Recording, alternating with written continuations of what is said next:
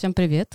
У нас сегодня очень большая вкусная тема, многих волнующая. У нас есть специальный гость, про которого я сейчас расскажу и представлю. Первый такой большой двойной эфир, прям можно сказать интервью. Тогда я, собственно, наверное, начну. Вы на канале Лайни Лайф. Меня зовут Алена Артамонова. И у меня в гостях сегодня Ольга Беренцева. Ольга специалист по поведению собак. Ольга занимается бытовой дрессировкой и коррекцией поведения гуманными методами. Специализация – реактивные и тревожные собачки. Ольга отучилась в кинологическом колледже имени Скрябина и не потеряла любви к профессии. Прошла обучение в школе прикладной этологии, а также является участником многих мастер-классов и вебинаров старших коллег, таких как Варвара Большакова, Татьяна Романова и Юлия Подкосова. Ольга, все верно? Да, все верно. Всем привет. Замечательно. И тогда сразу первый вопрос. Ты говоришь, что ты не потеряла любви к профессии после скрябинки. Поясни, пожалуйста, почему?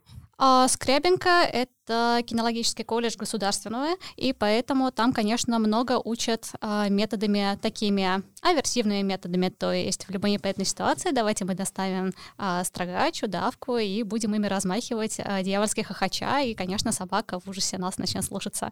Вот, и поэтому, когда некий кинолог отмечает, что он учился в Скрябинке, если это кинолог работает гуманными методами, он обычно дает какую-нибудь ремарку, что я, конечно, там учился, у меня есть диплом, я могу им помахать, но вообще я нормальный, вы не думайте.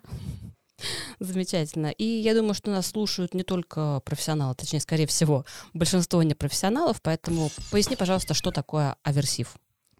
Аверсив — это причинение в данном контексте собаке э, боли или страха какими бы то ни было методами. В это понятие в данном контексте входят а, строгие ошейники, рывки поводком, электрошоковые ошейники, диски Фишера, которые мы кидаем в собачку, и прочие загадочные приспособления, призванные а, напугать собаку так, чтобы она впредь слушалась нас. Угу.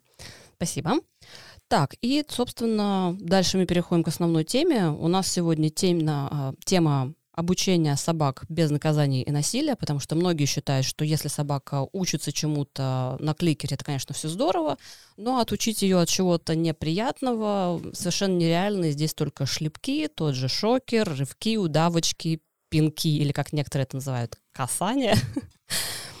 И поговорим сегодня, собственно, об этом, насколько это все реально или мифы, и что можно сделать. Так, а, значит, для тех, кто только к нам подключается, скажу, что сейчас мы в первую очередь говорим на эту тему, и во второй части эфира мы будем отвечать на ваши вопросы. Вопросы можно задавать в чате. Муж, подтверди, пожалуйста, что чат у нас работает. Да, чат работает. Единственное, изображение пока нет, сейчас я с этим борюсь. Ну, не страшно для подкаста. У нас все прекрасно и так запишется. И обратите внимание, что в чате могут оставлять комментарии только наши подписчики, поэтому пока у вас есть буквально минутка на наши технические тонкости их утрясения, вы можете подписаться, чтобы иметь доступ к чату. Итак, ты э, указываешь отдельно, что работаешь только гуманными методами. Все верно. Это, соответственно, вот про версив мы поговорили, что такое, что в себя включает именно понятие гуманные методы. Mm. Гуманные методы включают в себя любое обучение собаки, обучение или отучение, которое не использует в себе боль и страх. Чаще всего мы используем работу с мотивацией собаки, с ее естественным поведением, показываем ей, что мы от нее хотим или чего мы от нее не хотим, просто объясняя собаке теми или иными методами. Но я расскажу подробнее потом, а, что именно мы делаем в каждой конкретной ситуации. Окей. Так, и сразу такой вопрос с подвохом. Как ты, в принципе, вот как сама, как личность, как человек, а, относишься к шлепкам, каким-то негативным наказаниям именно в процессе обучения, в том числе от учения? Я не люблю такие штуки, причем не только и не столько потому, что это негуманно, это жестоко по отношению к собаке, сколько потому, что это часто нелогично и просто не нужно. Я думаю, что если мы можем научить собаку или отучить гуманными методами, то нам логичнее использовать гуманные методы, ведь у нас есть хорошие альтернативы. Зачем нам использовать пинки и прочие вещи?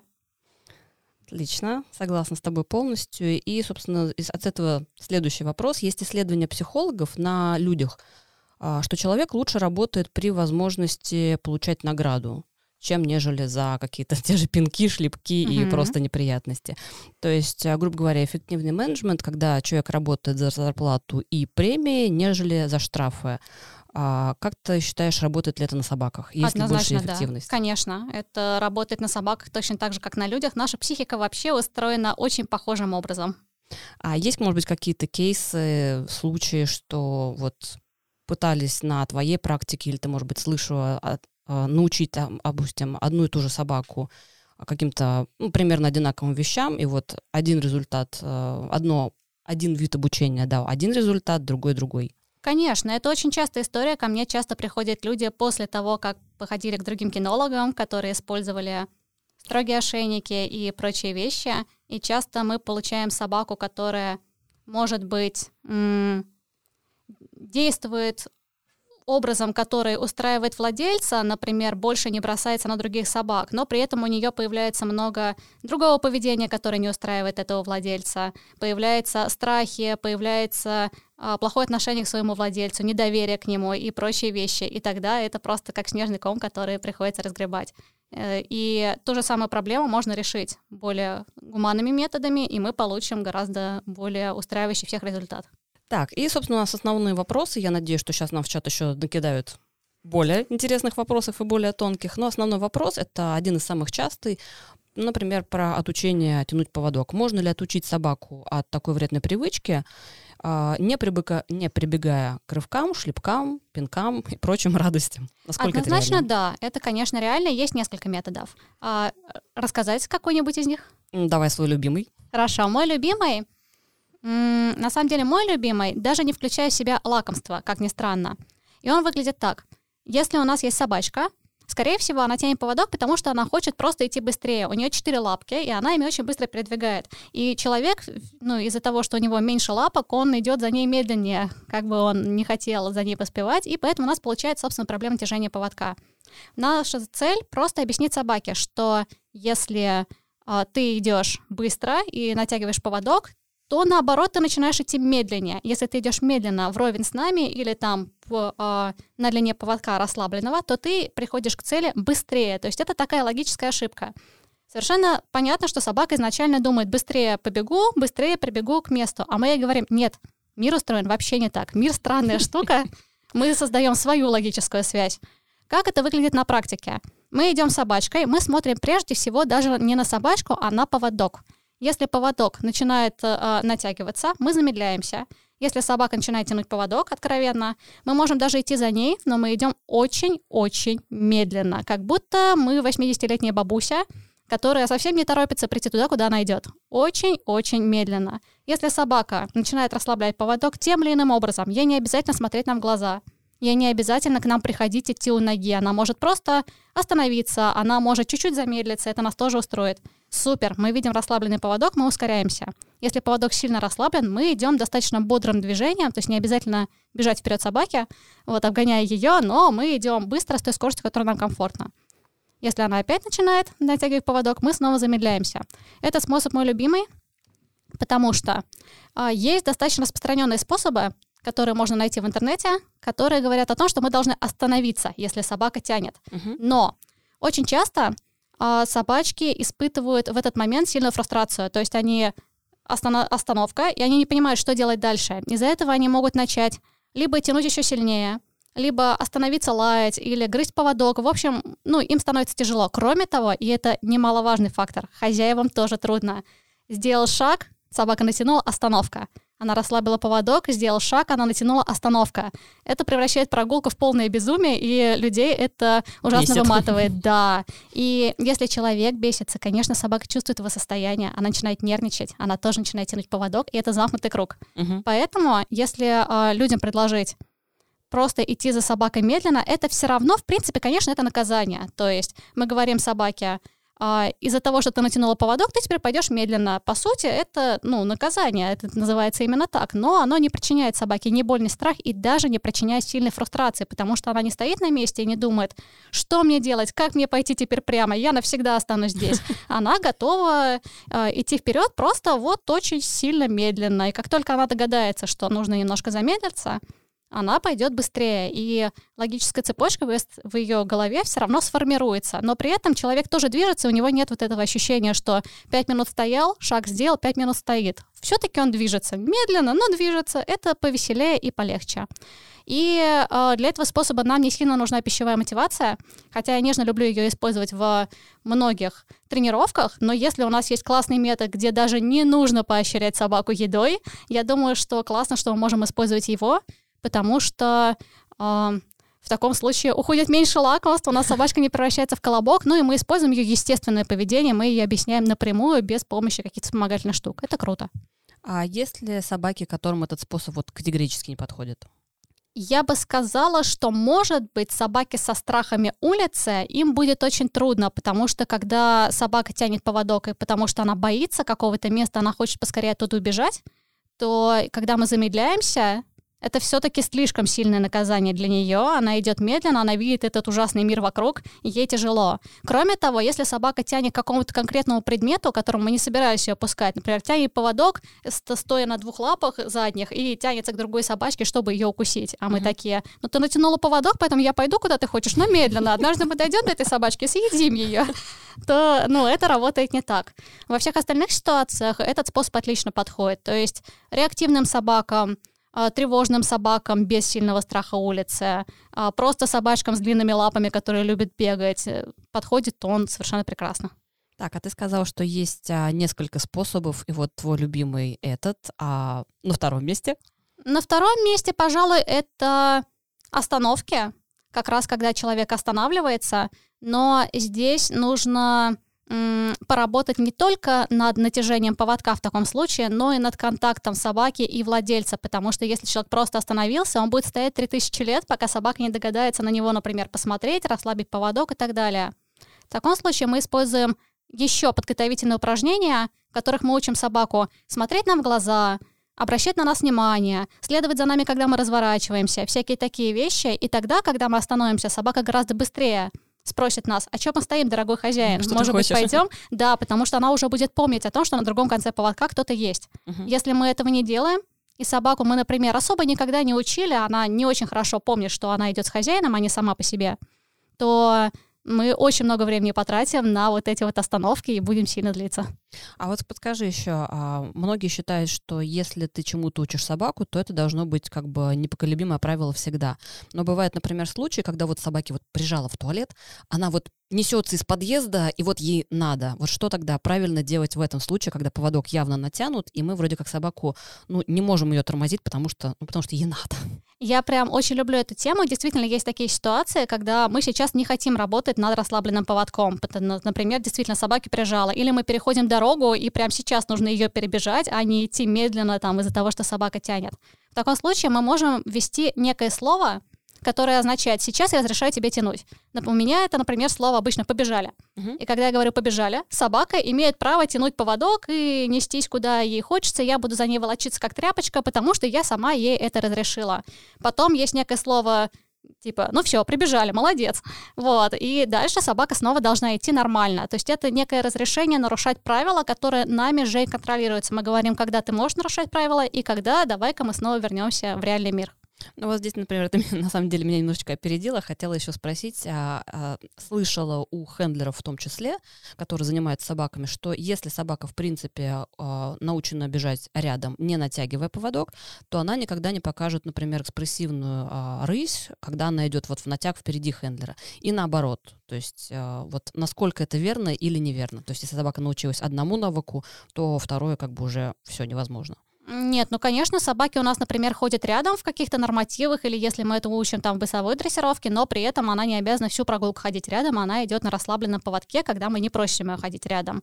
Точно так же собака может в одних ситуациях, например, если мы положили еду в миску, мы можем попросить ее не брать и посидеть на выдержке, а можем попросить ее съесть, и она ест. Поэтому, конечно, собаки отлично различают разные ситуации, их можно попросить о разных вещах. Ну, соответственно, можно просто научить разным навыкам, что сейчас мы тянем а, по одной команде, сейчас мы не тянем, идем на правейшем поводке, а в третьей ситуации мы просто гуляем, и ты можешь быть без поводка и делать, что тебе хочется. Да, конечно. Правила. Супер. Так, тогда следующий у нас вопрос — это по зооагрессии, моя любимая тема, потому что вот когда собака собака агрится, первое, что, наверное, у большинства возникает в голове, это вот как-то шлепнуть, дернуть и прочее. Вот э, как быть в этих случаях с агрессивными собаками? В целом, конечно, в идеале с такой проблемой обращаться к кинологу, потому что она может быть достаточно комплексная, потому что причиной мезоагрессии может быть даже физическая боль. Например, у меня был кейс, когда собачка бросалась на других собак только когда у нее болел живот, у нее был хронический гастрит, есть приступы обострения, она агрессивна к другим собакам. Нет приступа обострения, она славный котик и всех любит. И эти моменты нужно ну, понимать. Кроме того, это может быть вызвано страхом, то есть очень много причин. Но в целом есть, например, а, одно из моих любимых упражнений, которое смело можно дать вот так вот а, в этом желающим. формате, да, не боясь, что кто-то что-то ну, напортачит, потому что это достаточно простой способ. Он выглядит так. Но здесь нам нужна пищевая мотивация. Нам нужна собачка, которая готова кушать. Не обязательно она должна любить кушать, когда на нее несется огромный ротвейлер с зубами во все стороны. Пусть она просто любит кушать на улице. Это уже хорошо. Если нет, тогда нам нужно сначала поработать тогда над этим. Итак, у нас есть собачка, которая готова кушать на улице. Мы идем и специально ищем других собак, которым наш пес потенциально агрессивен. Мы прям высматриваем. Нам нужны собачки на поводке, которые движутся по предсказуемой траектории. Без поводочники нам не подходит, потому что они просто придут к нам в морду. Наша собака делает кусь, и вот и все упражнение. Угу. Поэтому мы специально ищем собак на поводке. После чего а, мы, скорее всего, этих собак увидим первыми, потому что мы выше, чем наши собаки в большинстве угу. случаев. Поэтому, когда мы видим эту собаку, мы начинаем приближаться к ней вместе со своим псом и смотрим на его язык тела он сначала не будет видеть эту собаку, он будет заниматься своими собачьими делами. Туда посмотрю, здесь понюхаю, а что здесь лежит, ну и так далее. И вот он увидит эту собаку. Он сделает всегда, любая собака делает это поведение, замирание. Замирание, уши вперед, хвост, возможно, вверх, и такое, опа, другая собака, угу. обалдеть. Цель обнаружена. Да, это замирание может длиться буквально долю секунды, а может длиться секунды три или даже пять. Это сильно зависит от породы, от самой собаки и так далее. Но нам нужно в этот момент, когда он замер и показал нам своим телом, обалдеть, я вижу собаку, сказать, да, классный, ты видишь собаку, обалдеть, никогда не видел собаку, это было так здорово, и поощрить его. Важный момент, мы поощряем собаку за, ну, с отворотом головы. То есть, если он видел нашу собачку впереди, либо мы его так хвалим, что он оборачивается к нам, говорит, я классный пес, я молодец, хвали меня, корми меня, человек. Либо если он не отворачивается, во-первых, мы все-таки слишком близко, и имеет смысл отойти подальше. Во-вторых, мы можем прямо наведением взять кусочек под нос и развернуть голову собаки кусочком, не рукой, uh-huh, вот, а в сторону и поощрить его таким чтобы образом. Собака, собака сама за кусочком потянулась. Да, uh-huh. да, именно. Вот. А, так мы можем сделать несколько раз. То есть что мы делаем? Почему этот метод работает? Мы делаем сразу две вещи. Во-первых, мы меняем ассоциацию нашего а, зооагрессивного пса с другими собаками. Раньше он по какой-то причине, которую все-таки здорово было бы понять, но в целом для этого метода это не обязательно. А, он по какой-то причине думает, другие собаки зло, хочу их всех съесть.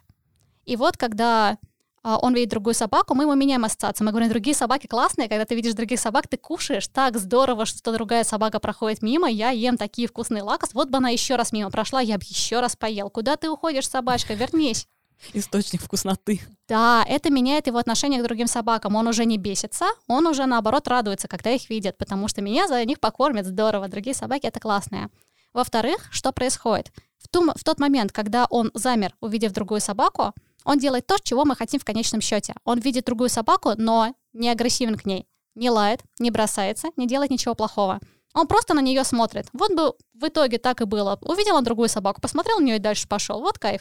Для того, чтобы это происходило, мы как раз поощряем именно этот момент. То есть это поощрение до ошибки. Ты в следующую секунду, наверное, бы начал лаять и бросаться, но сейчас ты классный, и именно сейчас я тебя поощрю, и тогда ты не будешь лаять и бросаться. Здесь есть тонкости, нюансы, связанные с дистанцией, то есть если мы пришли к огромной овчарке в лицо и пытаемся нашу собаку поощрить вкусняшками, это может не сработать, Сработать, потому да. что слишком, слишком близко. близко да. да, поэтому здесь важно э, понять, какая рабочая дистанция, это называется так, э, у нашей собаки. То есть на какой дистанции она может видеть другую собаку, но при этом брать еду, в целом взаимодействовать с нами, отвлекаться на нашу похвалу и так далее. Не отключаться. Да, это может быть 10 метров, это может быть 50 метров, это совершенно нормально. Это может зависеть от того, какая другая собака. Она может больше, меньше лаять или ходить спокойно. Но этот метод очень классно помогает именно изменить ассоциацию и поведение собаки. В итоге у нас получается собачка, которая в тот момент, когда а, мы уже это хорошо поработали, видит других собак, радостно смотрит на нас, получает за это вкусняшки и идет дальше, и ни на кого не бросается. А как правильно а, реагировать дальше? То есть мы увидели собаку, собака замерла, мы ее а, отвлекли вкусняшкой, и если та собака, например, не подходит, а продолжает стоять на месте, наши дальнейшие действия какие? Стоять, уходить, продолжать кормить? Um, это зависит сильно от нашей собаки. А если она в рабочем состоянии, она отлично отвлеклась, и в целом она готова смотреть на нас, виляет хвостиком, говорит, а что еще у тебя есть в кармане? Мы можем остаться на этом месте и еще раз сказать, посмотри на собачку. Она смотрит на собачку, мы говорим, да, классно, ты молодец, держи снова вкусняшку за приключение на меня. Снова посмотри на собачку. Это похоже на упражнение в фитнесе. Когда мы качаем какие-то мышцы, мы делаем довольно однообразные движения. Раз, два, три, четыре. Здесь мы делаем то же самое, только мы учим переключательные мышцы собаки. Мозг. Да, переключаться с другой собаки на нас. Мгм. Поэтому мы можем поделать это упражнение несколько раз, и потом мы можем уйти. А, Если у нас была проблема с зооагрессией, то мы либо уходим, в принципе, можем увести собачку за кусочек, мы можем просто сказать ей «пойдем». Если дистанция была хорошая, то она просто уйдет за нами, нам не нужно будет ее утаскивать едой и мгм. умолять идти за нами. Вот. Либо, если все очень хорошо, и это не первый наш подход, а уже как бы мы на этой дистанции хорошо работаем, и мы это знаем, мы можем подойти поближе. Мы сокращаем дистанцию, нашей собачке, скорее всего, станет посложнее. Мгм. Она будет менее, а, медленнее переключаться на нашу похвалу, она будет больше растет, залипать. да. Да, и поэтому мы стараемся работать на той дистанции, где ей немножечко трудно, самую малость. Есть небо... То есть если такая дистанция, что наша собака вообще на другую собаку не смотрит и только выпрашивает нашу еду, это слишком далеко. Мы Слишком можем легко и просто. усложнить легко, да. Вот, если она уже переключается с большим трудом, то мы слишком близко. Мы работаем где-то посередине, где ей чуть-чуть трудновато, но она хорошо справляется. И, соответственно, потихонечку мы наращиваем, точнее, сокращаем дистанцию и, соответственно, продолжаем кормить, то есть не форсируем. У нас нет задачи за одну прогулку прям вот с 50 метров выйти в лицо и либо сказать, что, извините, не работает. То есть сколько времени это может занимать вот э, сам, сам этот навык? Это очень сильно зависит от собаки, но в целом, если у нее хорошая пищевая мотивация, если мы параллельно еще работаем над контактом с владельцем, то 2-3 месяца до такого хорошего результата, что а, мы проходим прямо рядом с другой собакой очень близко, возможно, она на нас даже лает, а, это большая страшная собака, а мы проходим себе спокойненько, поощряем собачку и не переживаем. Вот здесь, друзья, хочу подчеркнуть, что речь идет достаточно о большом сроке, то есть 2-3 месяца это действительно не 2-3 прогулки, хотя, наверное, при всяких рывках и пинках можно это, там, не знаю, за одну прогулку даже достичь.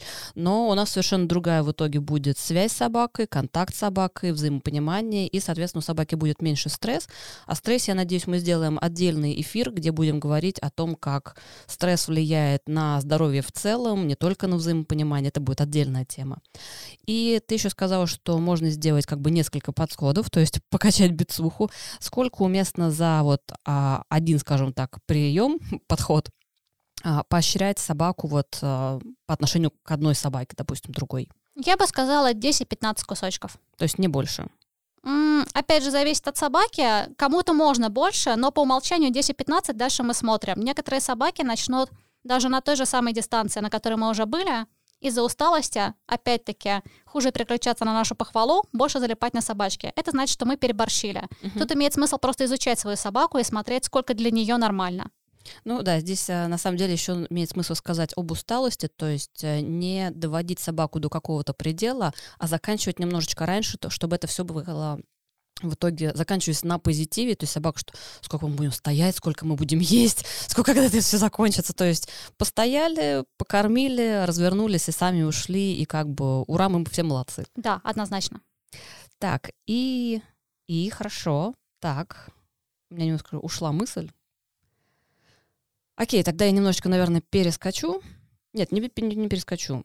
Значит, а, придется ли владельцу всегда с собой носить лакомство, либо есть все-таки способы соскочить с этого? Есть такая штука, называется вариативное подкрепление. Для того, чтобы объяснить, как оно работает, часто используют прием с казино. Есть такие автоматы, куда ты можешь засунуть деньги, и, возможно, тебе выпадет много денег, очень много, и ты скажешь, ура, я крутой. Выиграл, возможно, ура. да, возможно, выпадет столько же денег, сколько ты засунул. Ну, спасибо большое. А возможно, ничего не выпадет.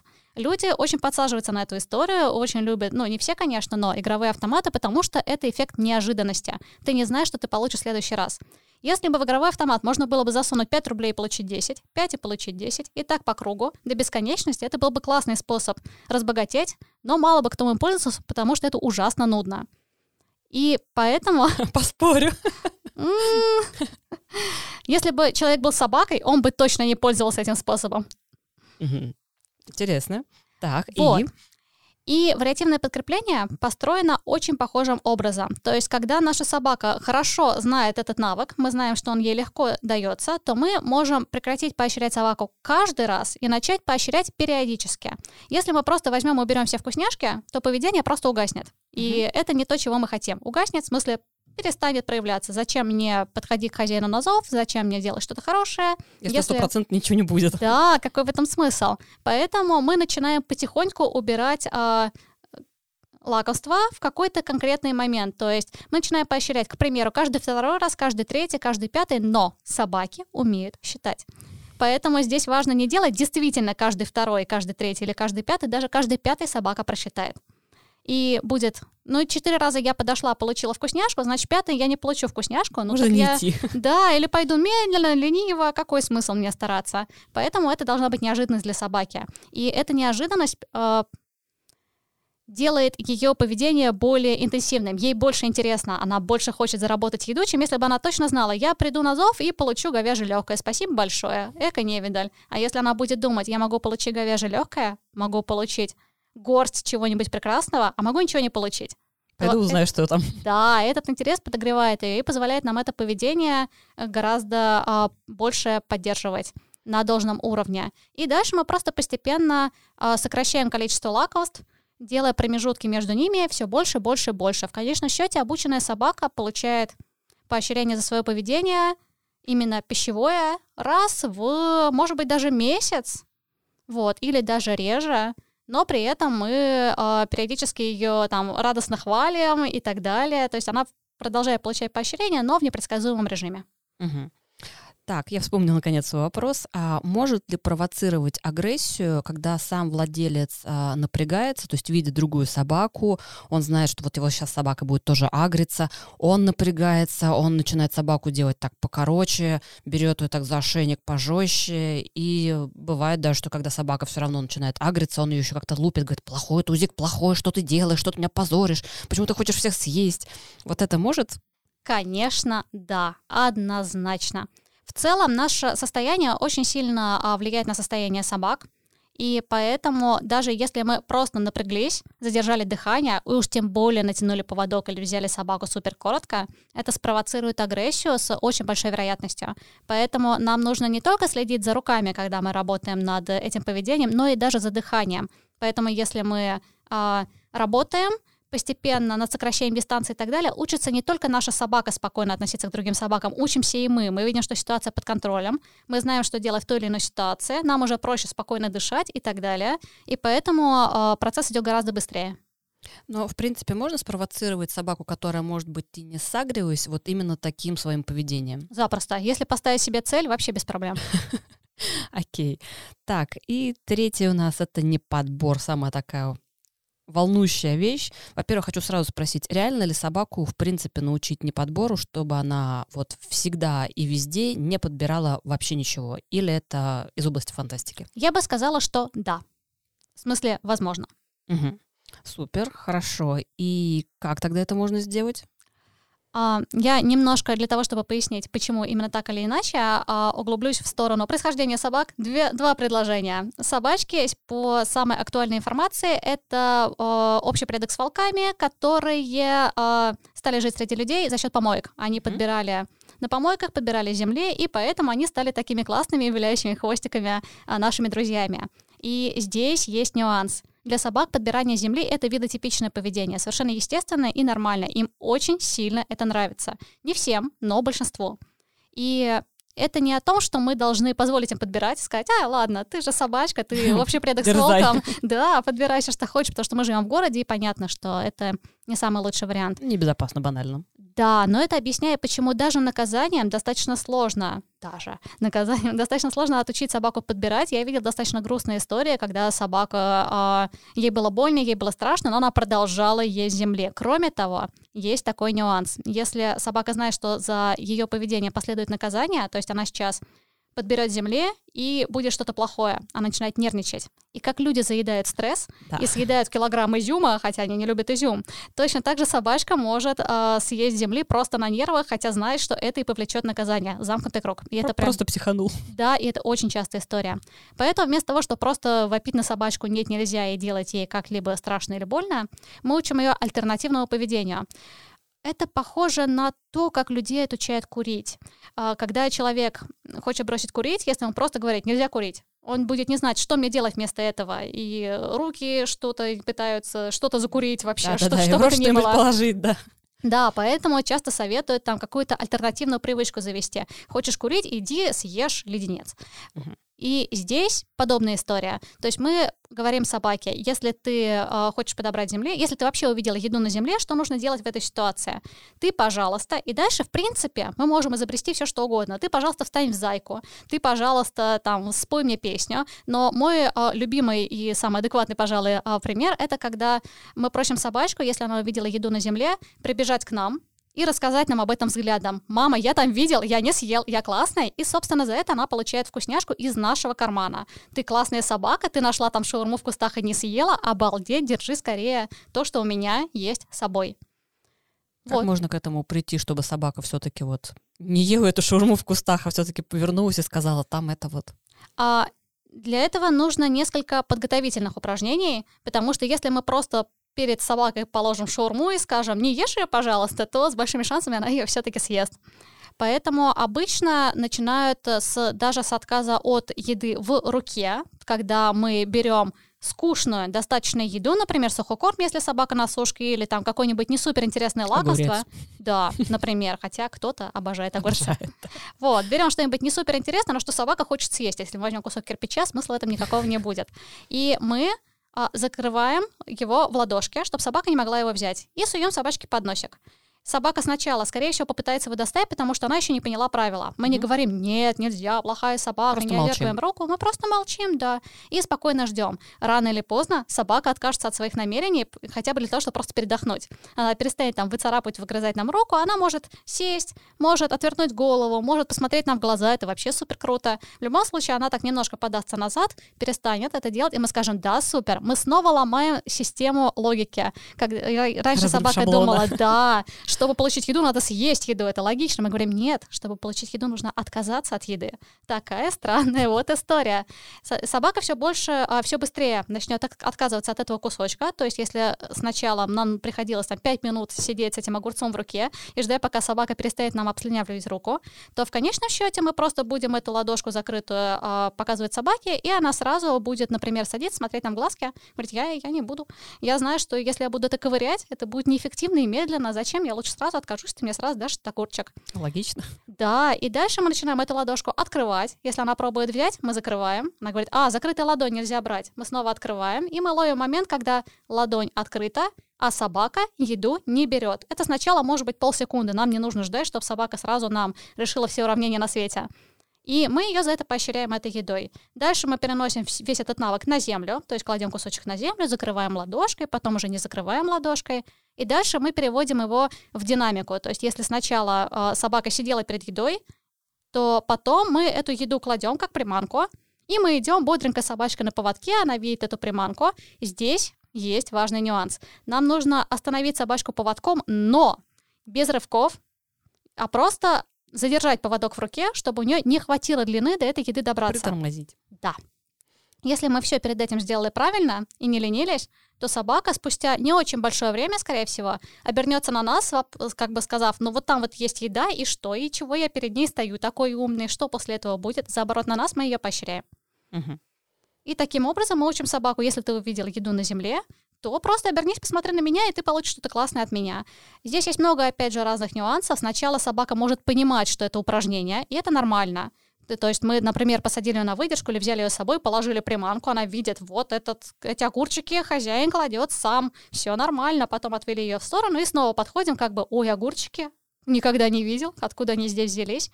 Потом уже, когда собака отлично отказывается от еды, которую положили мы, мы можем еду раскладывать тайком, просить членов семьи положить еду, класть еду в, в, а, рукой в пакетики для того, чтобы не оставалось запахов и так далее. Не придерживать собаку поводком, а идти максимально естественно, спокойно дышать, потому что собаки делают, ага, она затаила дыхание. Сейчас что-то будет. Да, значит, это тренировка. А вот сейчас она дышит спокойно, значит, она не знает об этой шаурме в кустах, я ее съем. То есть этот процесс не то чтобы очень сложный, но он состоит из большого количества этапов. Но он очень эффективный. То есть если мы в итоге прорабатываем действительно большинство ситуаций, и большинство еды, которые собака может встретить на улице. Не обязательно всю-всю-всю на свете, но хотя бы 5-7 основных, самых прекрасных э, приманок чтобы собака обобщила уже, что мы не берем вообще ничего земли, даже то, что я никогда в жизни не видела то мы получаем собаку, которая с очень большими шансами не подберет ничего и никогда. Конечно, мир непредсказуем, и всегда можно сказать, что а, мы еще не использовали то самое место, ту самую приманку, то самое состояние собаки. Поэтому осторожно все равно стоит быть, потому что собака не робот, и даже роботы иногда ломаются, а уж собаки-то тем более. Но, Это тем да. не менее, мы получаем достаточно высокий э, процент уверенности в собачке и высокую э, надежность навыка. А этот, эм, эту процедуру, скажем так, ее можно осуществлять э, самим или все-таки э, желательно иметь кинолога, который подскажет и направит?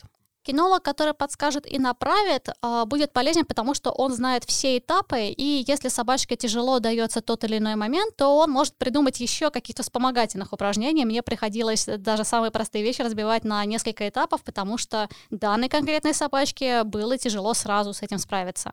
Но в целом можно самостоятельно, а, потому что здесь достаточно сложно, опять же, что-то испортить.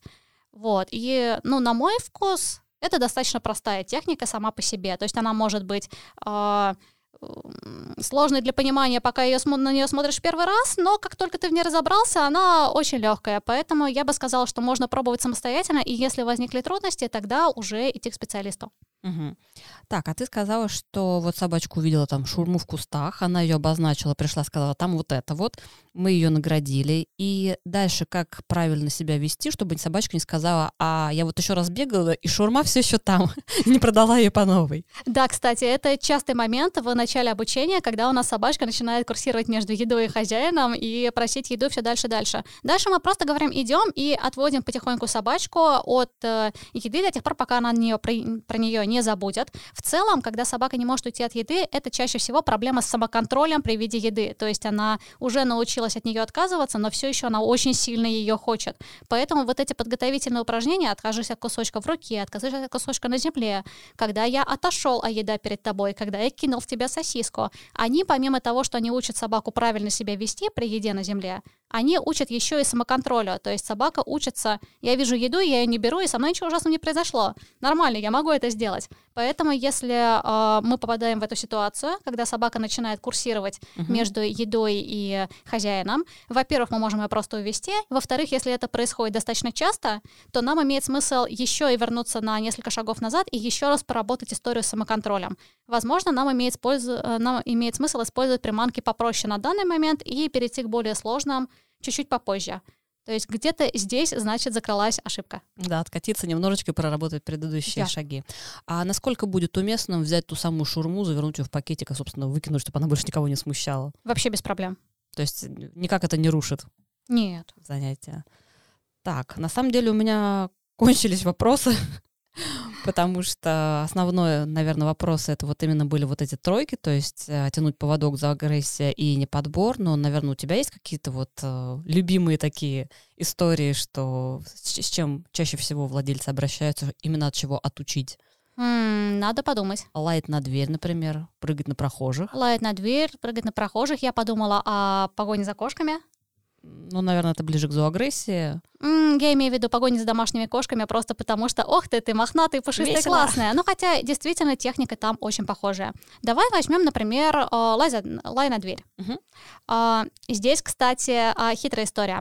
Если собака лает просто на звонок, то мы можем научить ее, что звук звонка не означает как бы ничего такого, будет. что нужно лаять, да. А, самое первое упражнение, супер простое, с которым справится почти любая собака, это когда мы прям открываем дверь э, в квартиру, заходим с другой стороны и звоним в звонок и поощряем собаку за то, что она не лает. Э, иногда нам нужно опережать ошибку собаки. То есть она бы так же, как за агрессией, она бы залаяла через секунду, но... Ну, не успела, ее да, покормили. Да, именно, мы прям рот ей затыкаем едой. Ну, не насильно, конечно, а просто кушай скорее. То есть здесь нужна иногда скорость. Бывают очень быстрые собачки, и тогда нам приходится тоже быть быстрыми для того, чтобы им помочь. И постепенно уже, ну, нам не понадобится их опережать, уже все будет гораздо быстрее э, и проще. Вот. То есть сначала мы прям специально звоним звонок, собака видит, что это мы, но она слышит этот звук, и у нее уже сформировалось поведение. Слышит звук, надо лаять. И поэтому мы разрушаем эту цепочку. Ты слышишь звук, но не лаешь. Вау, так бывает, обалдеть.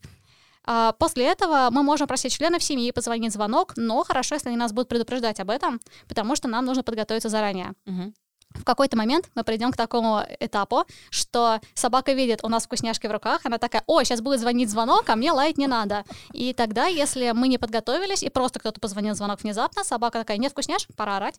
И поэтому а, даже наша подготовка должна быть незаметной для собаки. То есть мы можем взять еду незаметно и носить ее где-нибудь в кармане домашних штанов еще часик. Просто мы такой человек, который любит ходить с собачьей едой в карманах, а что такого? Мало ли у кого какие причуды. И поэтому собака просто забудет об этой еде, если мы не машем ей перед, перед носом, да. и не демонстрируем. И поэтому, когда раздастся звонок для собаки, это не будет тренировка, это будет для нее неожиданностью. А для нас это тренировка, у нас вся еда есть в наличии. Мы готовы. Да, мы готовы.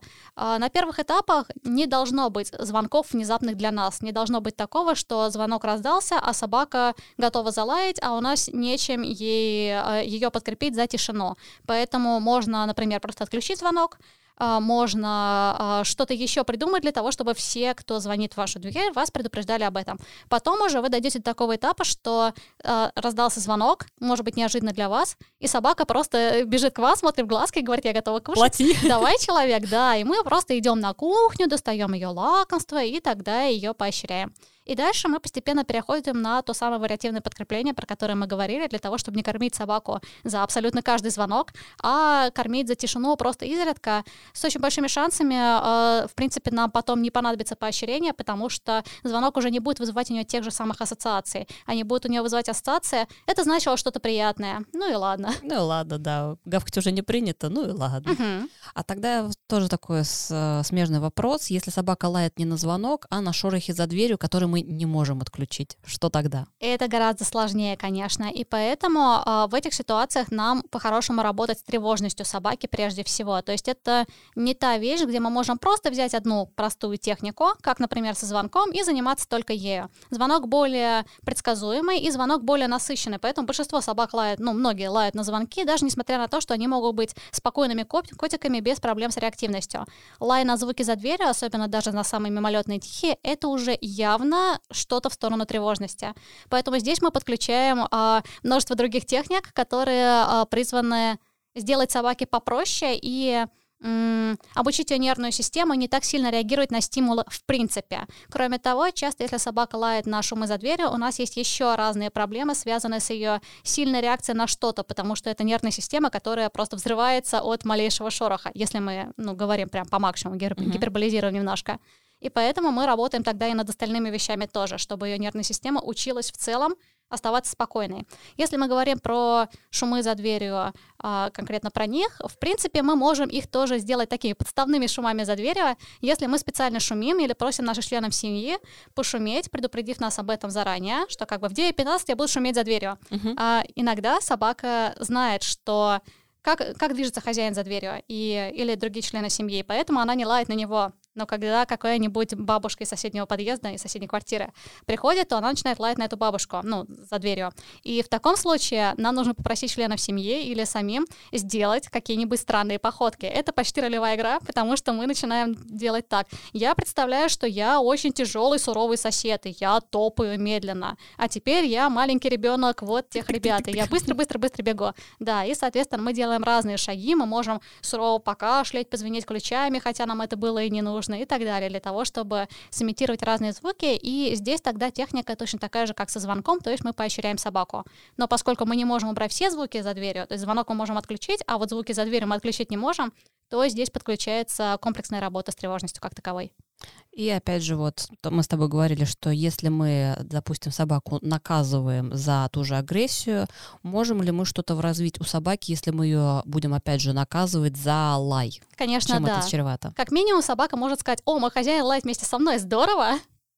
А, Кроме того, собака может таким образом, если мы всегда реагируем, а, знать, что она получит наше внимание. Собаки любят наше внимание, и даже негативное внимание для них это лучше, чем никакого. Поэтому если собака знает, я лежу спокойно и тихо, и на меня никто не обращает внимания, а вот я полаяла, и сразу, вау, хозяин такой Ничего бегает за мной с тапочками, вопит, я же тебе говорил, не надо так делать, то сразу так весело, так интересно.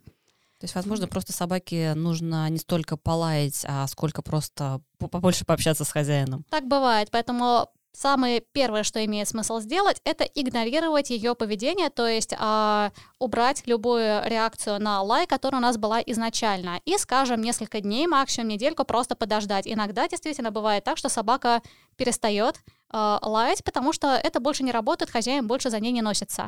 А, Есть неплохой способ понять, почему собака лает, посмотреть, как именно она это делает. Собака, которая лает на шумы за дверью, не имея нас в виду и не выпрашивая нашего внимания, она лает четко на дверь. Но бывают собаки, которые гав-гав-гав и прибежали к нам. Ты Мгм. слышал? Что Ты видел? делать? Да, и могут быть прямо перед нами. Ну, гав-гав-гав, ну пойдем, Мгм, ну пойдем, мгм. парим вместе. И тогда, конечно, а, наше игнорирование а, может сильно спасти ситуацию, и нам могут даже не понадобиться какие-то э, дополнительные техники, включая там лакомство и прочие вещи. Спасибо за такой прям широкий ответ. Но я еще немножечко углублюсь в тему вой, когда владельца нет дома. Вот с ним что делать? Это не столько поведенческая, сколько психологическая проблема. Есть такая штука, как тревога расставания, когда собаке просто тяжело морально оставаться дома. Наказанием это, конечно же, не решается, потому что, ну, если наказать э, ка- какое бы то ни было живое существо, ему легче-то от этого не станет, будет, а станет да. скорее, наоборот, тяжелее.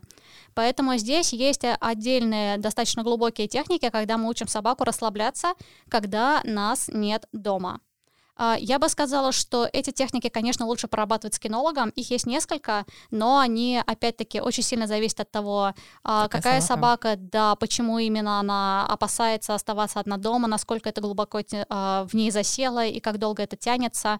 В целом могу сказать, что иногда неплохо помогает то, что можно попробовать точно самим, прежде чем идти а, за помощью, если есть такая проблема, это м, убрать слишком слезное прощание и слишком бурные встречи. Это не значит, что если собака нас встречает, мы должны вообще никогда больше с ней не разговаривать и не говорить ей здравствуй, и э, с холодным сердцем сидеть и пить чаек, пока она вокруг нас носится. Но это значит научить ее нас спокойно встречать. Есть, в принципе, несколько методов. Один из них — это действительно игнорирование. То есть ты, бешеная собачка, прыгаешь и лаешь, я не здороваюсь с тобой, я отвернулся и смотрю в стену. Ты классная собачка, которая села и успокоилась, я тебя пообнимаю и почешу. Поскольку здесь тоже задействована фрустрация, то есть тот момент, когда собака не может получить наше внимание, некоторые собаки скажут, я не могу получить внимание, что происходит, мне нужно подумать, как мне еще сделать. Может быть, я сяду, мой хозяин любит, когда я сижу, смотри, нравится, может мне лечь. Вот, и тогда как бы мы можем поощрить новое поведение. Некоторые собаки не могут остановиться и подумать. Они будут прыгать еще больше, они будут лаять еще сильнее, они могут начать делать всякие чудовищные вещи, грызть себе хвост, грызть стены. В общем, бывает достаточно грустная ситуация. И в таком случае мы не даем собаке вот эту фрустрацию игнорирования, а сразу, например, встречаем ее едой. Я люблю таких собачек встречать а, баночкой с детским питанием, если у нее хороший состав. Как бы дыдыщ, и мы перед собакой выставляем это еда. детское питание. Да. Она говорит, о, еда. Вылизывание успокаивает нервную систему. Собачка более-менее попускается, мы можем попросить ее сесть, и мы можем уже ее поощрить за спокойное поведение. Слух включается, мозг тоже находится.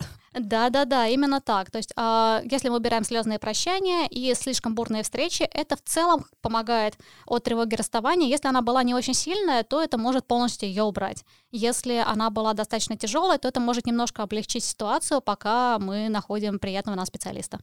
Ну, то есть, другими словами, если прям вот совсем упростить, по сути, у нас вой — это не то, что собака там хочет сделать там какую-то гадость или там делает для чего-то, а по сути она выражает свою эмоцию, что ей плохо, она тоскует, и, собственно, ее не нужно не наказывать и ругать, а войти в ее положение и помочь справиться ей со всей ситуацией, чтобы ей было легче, и тогда, собственно, это может и само в итоге уйти. Да, конечно, да. Кроме того, если мы каким-либо образом запрещаем собаке выть, к сожалению, есть такие разные а, электронные приборы и да. прочее, э, собака не может выражать свою боль и тревогу этим образом, она найдет другие образы. Если мы убираем все вообще способы выражать боль и тревогу, сейчас будет ужасные вещи, типа запираем собаку в клетку, надеваем на нее какое-либо приспособление, не надо так делать, пожалуйста, то э, у нее могут начаться достаточно сильные проблемы со здоровьем, потому что стресс никуда не девается. Поэтому, конечно, мы работаем над состоянием собаки. Какие, например, могут быть самые такие явные, яркие э, последствия стресса? Ну вот я знаю, что это может быть разгрызание себя, например, что еще вот на ум приходит? На самом деле достаточно много всего. А, часто стресс, который а, невозможно выразить а, вживую, то есть если собака не может выйти, если она не может э, что-либо портить. Кстати, портить частая история. Очень легко определить, собака портит квартиру, потому что ей скучно или потому что она в тревоге. Uh-huh. Если собаке скучно, она делает так. Ну, хозяин нашел, что бы мне сегодня поесть? О, диванчик, он мне не разрешает диванчик. Я лягу так с комфортом и буду грызть диванчик. Если собаке страшно, она будет носиться и разгрызать разные вещи, и по камере это будет очень хорошо видно, что она скулит, она бросается то на одно, то на другое, в итоге может быть полный погром, но видно, что она не устроилась с комфортом угу. и себя так развлекает, а что она просто от ужаса начинает просто что-то хватать зубами, потому что нужно что-то схватить зубами. Это как бы тоже последствия стресса. А, могут быть последствия для организма вообще запросто. От э, стресса прежде всего э, летит мочеполовое и ЖКТ. Да, ЖКТ это прям моя тема с натуралкой, потому что меня иногда спрашивают, вот у нас собака просто на новом месте, ничего не, не меняли в питании, а у нас, пардон, понос. Почему? Я говорю, а давайте проверять, что менялось. Выяснил, что у собаки просто была неприятная поездка, там, допустим, к грумеру, которого она дико не любит. И в итоге вот как бы на фоне стресса все это сработало. О, да, это действительно очень частая история. Спасибо. А, и мы еще говорили про прыгание на прохожих. Mm, да, прыгание на прохожих. В принципе, прыгание прохожих можно починить похожим образом, как э, решение проблемы зооагрессии. Хотя наша воображаемая собака не то чтобы хочет съесть прохожих, она может прыгать просто потому, что вы такие классные, я так хочу добраться почешите. до вас. Да, почешите, я заберусь вам на голову и сама вас почешу, мне не сложно. Вот. А, но мы можем все равно использовать похожую историю. Это, в принципе, похоже на обучение выдержки, но здесь нам не так важно, чтобы собака именно сидела. Нас устроит любое поведение, кроме прыжков на прохожих. То есть мы выходим в место, где есть прохожие, и э, начинаем работать с собачкой. То есть смотри на прохожего, ноги прыгает, ты классная собака, ты смотришь и не прыгаешь, держи, конечно, вкусняшку. Дальше мы можем просить этих прохожих, если это уместно, либо просить ассистентов поделать какие-то штуки.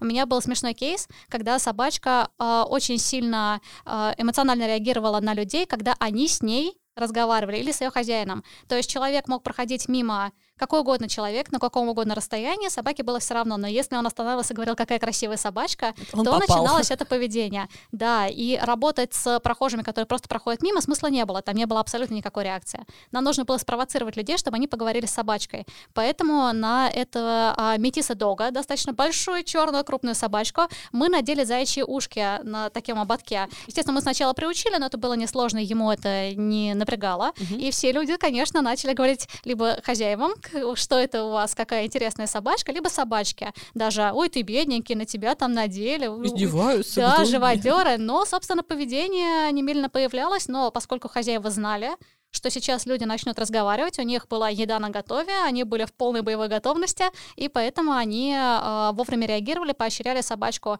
за спокойную реакцию до прыжка. А, опять же, по срокам. Сколько такое может а, занять по занятиям? На самом деле, с прыжками на людей. Если мы привлекаем ассистентов, либо можем вот так вот попросить uh-huh. людей вести себя определенным образом, это решается гораздо быстрее, чем за агрессией. Я бы сказала, что, ну, 2-3 недели, может быть, месяц, если у нас собачка в целом э, не, ну, не обладает какими-то слишком эмоциональными в целом, э, не слишком эмоциональной психикой, а просто вот ей нравятся люди. То есть если у нее нет никаких поведенческих проблем сильных, а вот просто люди классные. Спасибо. И вот мне сейчас на ум пришел такой вопрос. Если мы с собакой занимаемся, то есть у нас есть а, конкретная задача, там, допустим, отучить прыгать на прохожих, и мы вроде как всегда готовы, все хорошо, а потом в какой-то момент а, вкусняшки кончились, И вот приходит этот человек и говорит, что а вот ушки и сюси-пуси, и вот что делать в этот момент тогда? А в этот момент мы сильно классно хвалим собаку и убегаем с ней в туман. То есть мы... Домой а, за вкусняшками. Не обязательно за вкусняшкой, мы перебиваем ее желание а, прыгать на человека, которое, если мы работали, уже стало гораздо меньше, и нам, в принципе, это не сильно сделать. Просто не пищевой мотивацией, а социальной. Мы говорим, вау, супер собака, я не буду это делать так, как делала собака, потому что людей взорвутся уши, но в смысле очень громко, очень радостно, очень эмоционально, и собака просто а, удивляется, говорит нам, а что это ты такой классный вдруг? Мы говорим, супер собака, побежали, и убегаем с ней в туман. Подальше от таких прохожих, чтобы нивелировать уже. По сути, да. Окей, так, у меня все, у меня все кончилось, у меня нет вопросов. Так, я надеюсь, у нас есть вопросы в чатике. Собственно, у нас закончился, оказывается, уже первый час. Ого, Гошечки. Ого, Гошечки. Муж, голос за кадром. Расскажи нам, пожалуйста, про вопросы. Да, вопрос у нас есть. Так, один момент. Нам нужно сделать э, технический перерыв, там, попить водички? Нет, у меня все хорошо. Нет? Окей, тогда мы слушаем вопросы. У меня есть личный вопрос. Ого. А, Пример, вот э, навыки, которые приобретенные в плане дрессировки, они должны как-то подкрепляться со временем, потому что собака что-то забывает, что-то уже отвлекается на что-то. Вот со временем, там, через год ту же команду она выполнит, э, не, скорее всего, не выполнит так же. Также не выполнит, поэтому если нам нужны какие-то навыки, например, бытовой дрессировки, то имеет смысл их периодически повторять. Плюс, э, опять же, вариативное подкрепление, то есть э, мы периодически даем собаке некоторые команды, которые нам нужны, и периодически их поощряем. На самом деле у собак удивительно хорошая память, поэтому некоторые даже через год делают вещи, которые они хорошо запомнили. Но если они не повторяли совсем-совсем-совсем, то мы не можем быть в этом уверены. То есть надо с собакой работать постоянно, Ну, по сути. По сути, да, это не обязательно работает. То есть, если мы опять же говорим о бытовой дрессировке, мы все время просим ее сделать те вещи, которые нам нужны в быту. Мы все время ее, ну, хотя бы раз за прогулку да подзовем, хотя бы что прицепить на поводок. Мы просим ее пройтись рядом у ноги для того, чтобы перейти там пешеходный переход и так далее. И в такой ситуации как раз мы повторяем эти навыки. Если речь там, например, о каких-то веселых трюках, то да, их имеет смысл повторять прям специально, выделить на это отдельное время, иначе собачка может и не вспомнить, что она делала год назад. Спасибо. Ну, Тогда начинаю отвечать дальше на вопросы. Ну, ты нам сначала зачитай. Сначала, да, дальше, сначала дальше. Так, а скажите, собака любит э, гулять без поводка, а когда я одену на нее поводок, сидит и скулит на месте. Потрясающе. Для собаки? Вопрос-то в чем? Ну, как я понял, что собака просто сидит и не хочет на поводке гулять. Я так понимаю, что либо собака гуляет на поводке, Ки? либо, Нет. а, в смысле, без поводка, либо на поводке она просто не гуляет, а садится. Я бы начала с такого вопроса, а, как эта собака попадает на улицу. То есть, если она сразу попадает без поводка, то нам, конечно, ну, хорошо бы ее к этому поводку начать приучить. Например, можно начать приучать дома. Вопрос, ходит ли она дома на поводке. Если не ходит и сразу начинает скулить даже дома, мы можем ее для начала водить за вкусняшкой и просить ее поделать какие-нибудь трюки команды, которые она знает, уже на поводке. Особенно динамичные трюки. То есть там, например, змейки или подзыв тот же самый, для того, чтобы она училась на этом поводке именно двигаться. То есть выдержка на поводке нам особо не поможет, у нее она и так отличная, сидит и скулит. После чего мы начинаем все эти вещи переносить потихоньку э, на улицу. Плюс, ну, скажем так, если собака не боится улицы, если собака не сильно большая, я бы предложила ее вынести на улицу на руках, прицепив заранее поводок и сказать, ну, хочешь куда-нибудь, то тогда Идти. тебе придется идти, да, посмотреть, что будет. Конечно, если это не работает совсем, если мы два часа простояли перед грустной собачкой, которая скулила все это время, и это не сработало, то окей, мы опять же используем первый метод, вводим сначала за вкусняшкой, учим трюки, которые позволяют ей двигаться на поводке и так далее, и потихоньку приучаем. Но велика вероятность, что, э, ну, были у меня такие ситуации, когда люди просто э, не пробовали достаточно упорно, и там пять минут собака простояла и не ходила никуда на поводке, ну, как бы, ладно, мы его тогда отцепим. То есть здесь надо посмотреть, действительно ли есть серьезная проблема, или просто вы играете в то, кто упрямее. И я, кстати, немножко перебью наш список вопросов. Мы постоянно говорим о том, что нам нужно идти плавно и повышать, скажем так, градус, но мы это как бы не проговорили вот прям четко. Вот ты могла бы сформулировать эту мысль, что мы начинаем с легкого и простого дома без раздражителей и дальше? Да, конечно, когда мы учим какой-либо навык или когда мы а, отучаем от э, какого-либо поведения, мы сначала используем, во-первых, если мы используем еду, это самая вкусная еда по возможности, и во-вторых, это самое легкое поведение. То есть если мы учим какие-то, например, команды или, опять же, навык ходить на поводке, то мы начинаем дома в отсутствие раздражителя, там, где собаку ничего не пугает, не смущает и, и так далее. Потом постепенно переносим во все более насыщенную среду.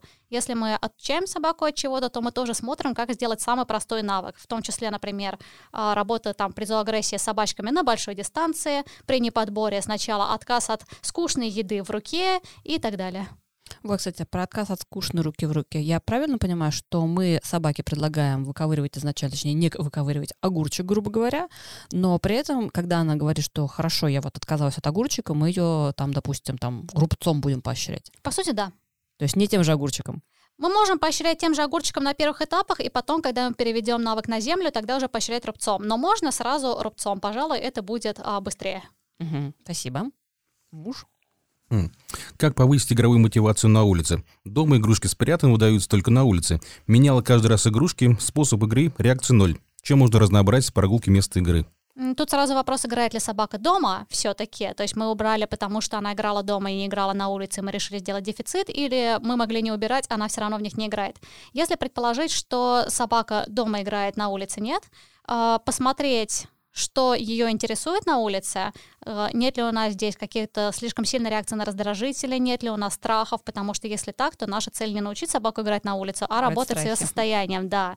Если предположить, что собаке просто, ну, не очень интересно играть на улице, слишком много всего, мы приходим в самое тихое место и дальше делаем что-нибудь интересное. Есть, например, э, техника жадина, когда мы показываем собаке игрушечку, э, ту, которую она любит, ту, в которой она играет дома, если мы знаем, во что она играет, что она любит. И дальше мы не суем этой собаке в пасть эту игрушку, мол, играй, играй, я сказал, а наоборот, играем с ней самостоятельно. Мы уходим далеко, в том числе, чтобы нас не видели другие люди, и мы не переживали, хотя если вы не переживаете, это тем лучше. И мы начинаем эту игрушку подкидывать и ловить, мы можем бросить ее на землю, до нее добежать, схватить, как будто мы бешеная собачка, которая любит играть в игрушечки, и, скорее всего, наш пес заинтересуется, что ты делаешь, человек, у тебя все в порядке. Мы можем показать ему игрушку, но не дать схватить и сразу спрятать. Нет, моя игрушка, убежать от собаки с игрушкой и так далее. За счет этой экспрессивности собака заинтересуется с большими шансами, опять же, если у нас нет проблем со страхами и с тревожностью, и мы можем разрешить ей так уж и быть игрушечку схватить немножко, ну все, дай мое, я опять убегаю от тебя.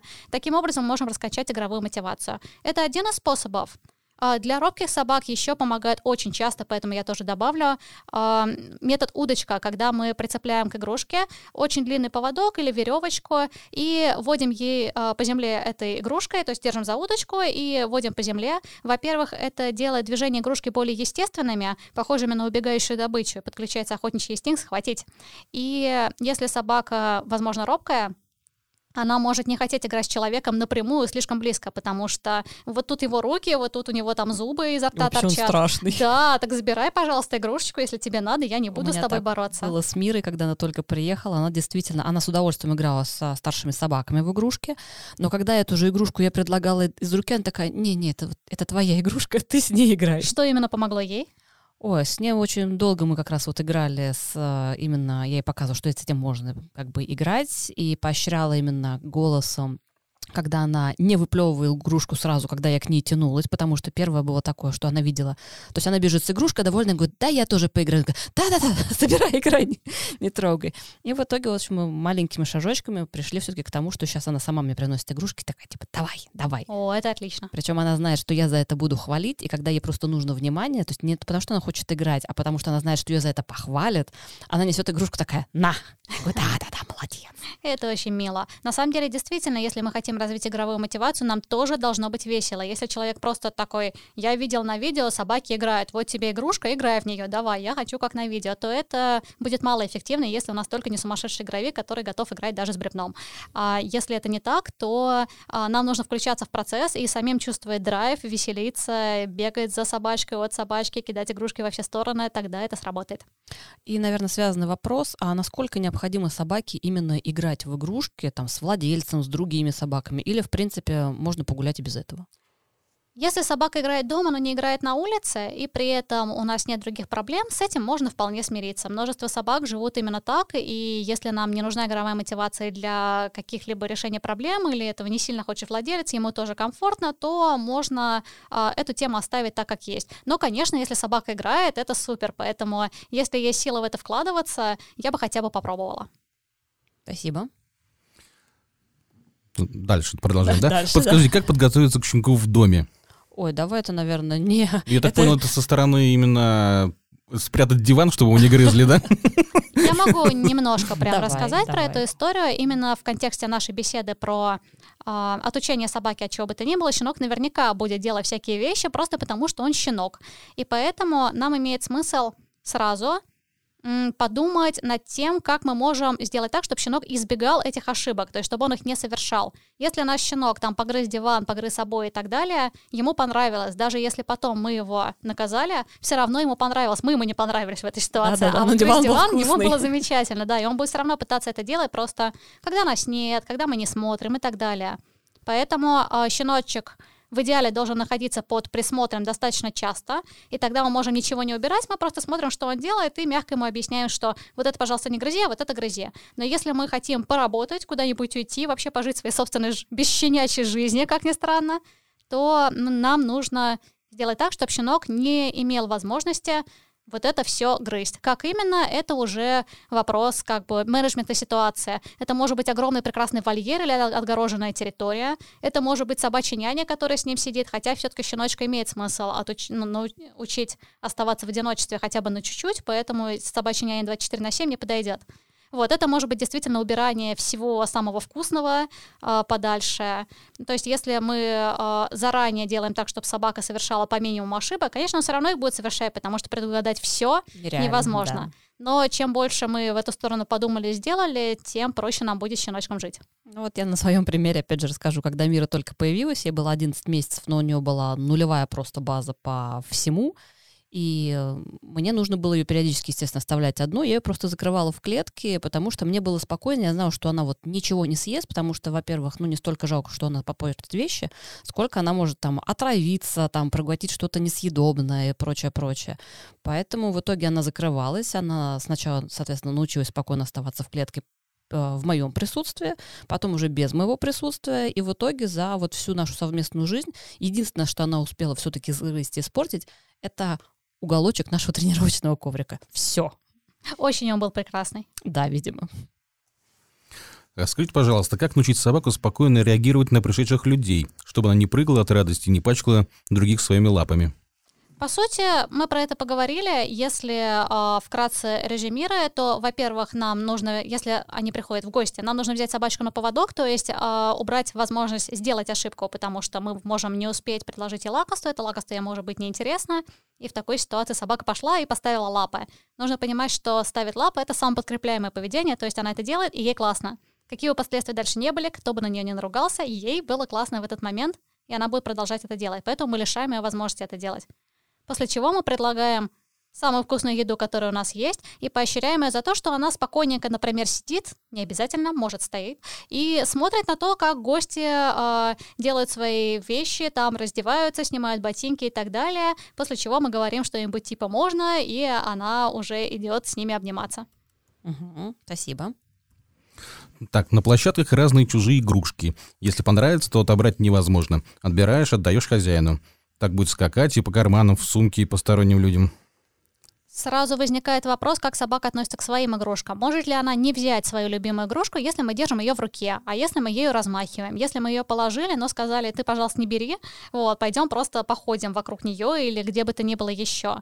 То есть часто бывает так, что свою игрушку мы можем убрать, а чужую, ну, так просто не уберешь, а, не в свой же карман. И именно поэтому нам кажется, что проблема именно с чужими игрушками. Если мы выясняем, что со своей тоже есть эта история, нам проще это поработать сперва со своей игрушкой, потому что мы можем ее убрать, мы можем ее, да, достать ровно на те полсантиметра, которые собака может их выдержать, вот, не хватая ее и так далее, и просто обучить ее всем этим навыкам. То есть, по сути, мы прокачиваем выдержку и тормоза. По сути, да. Вопрос. Ходьба рядом без поводка и без реагирования на посторонних людей. Собак и кошек. Потрясающе. И в чем Снова. вопрос? В чем Ну вот почему-то да, вот люди не Нет, пишут. давай мы будем все-таки по вопросам, потому что если мы будем просто читать чат, это будет, наверное, не Нет, я так понял, что это вопрос, как научить ходить без поводка и без реагирования на посторонних людей.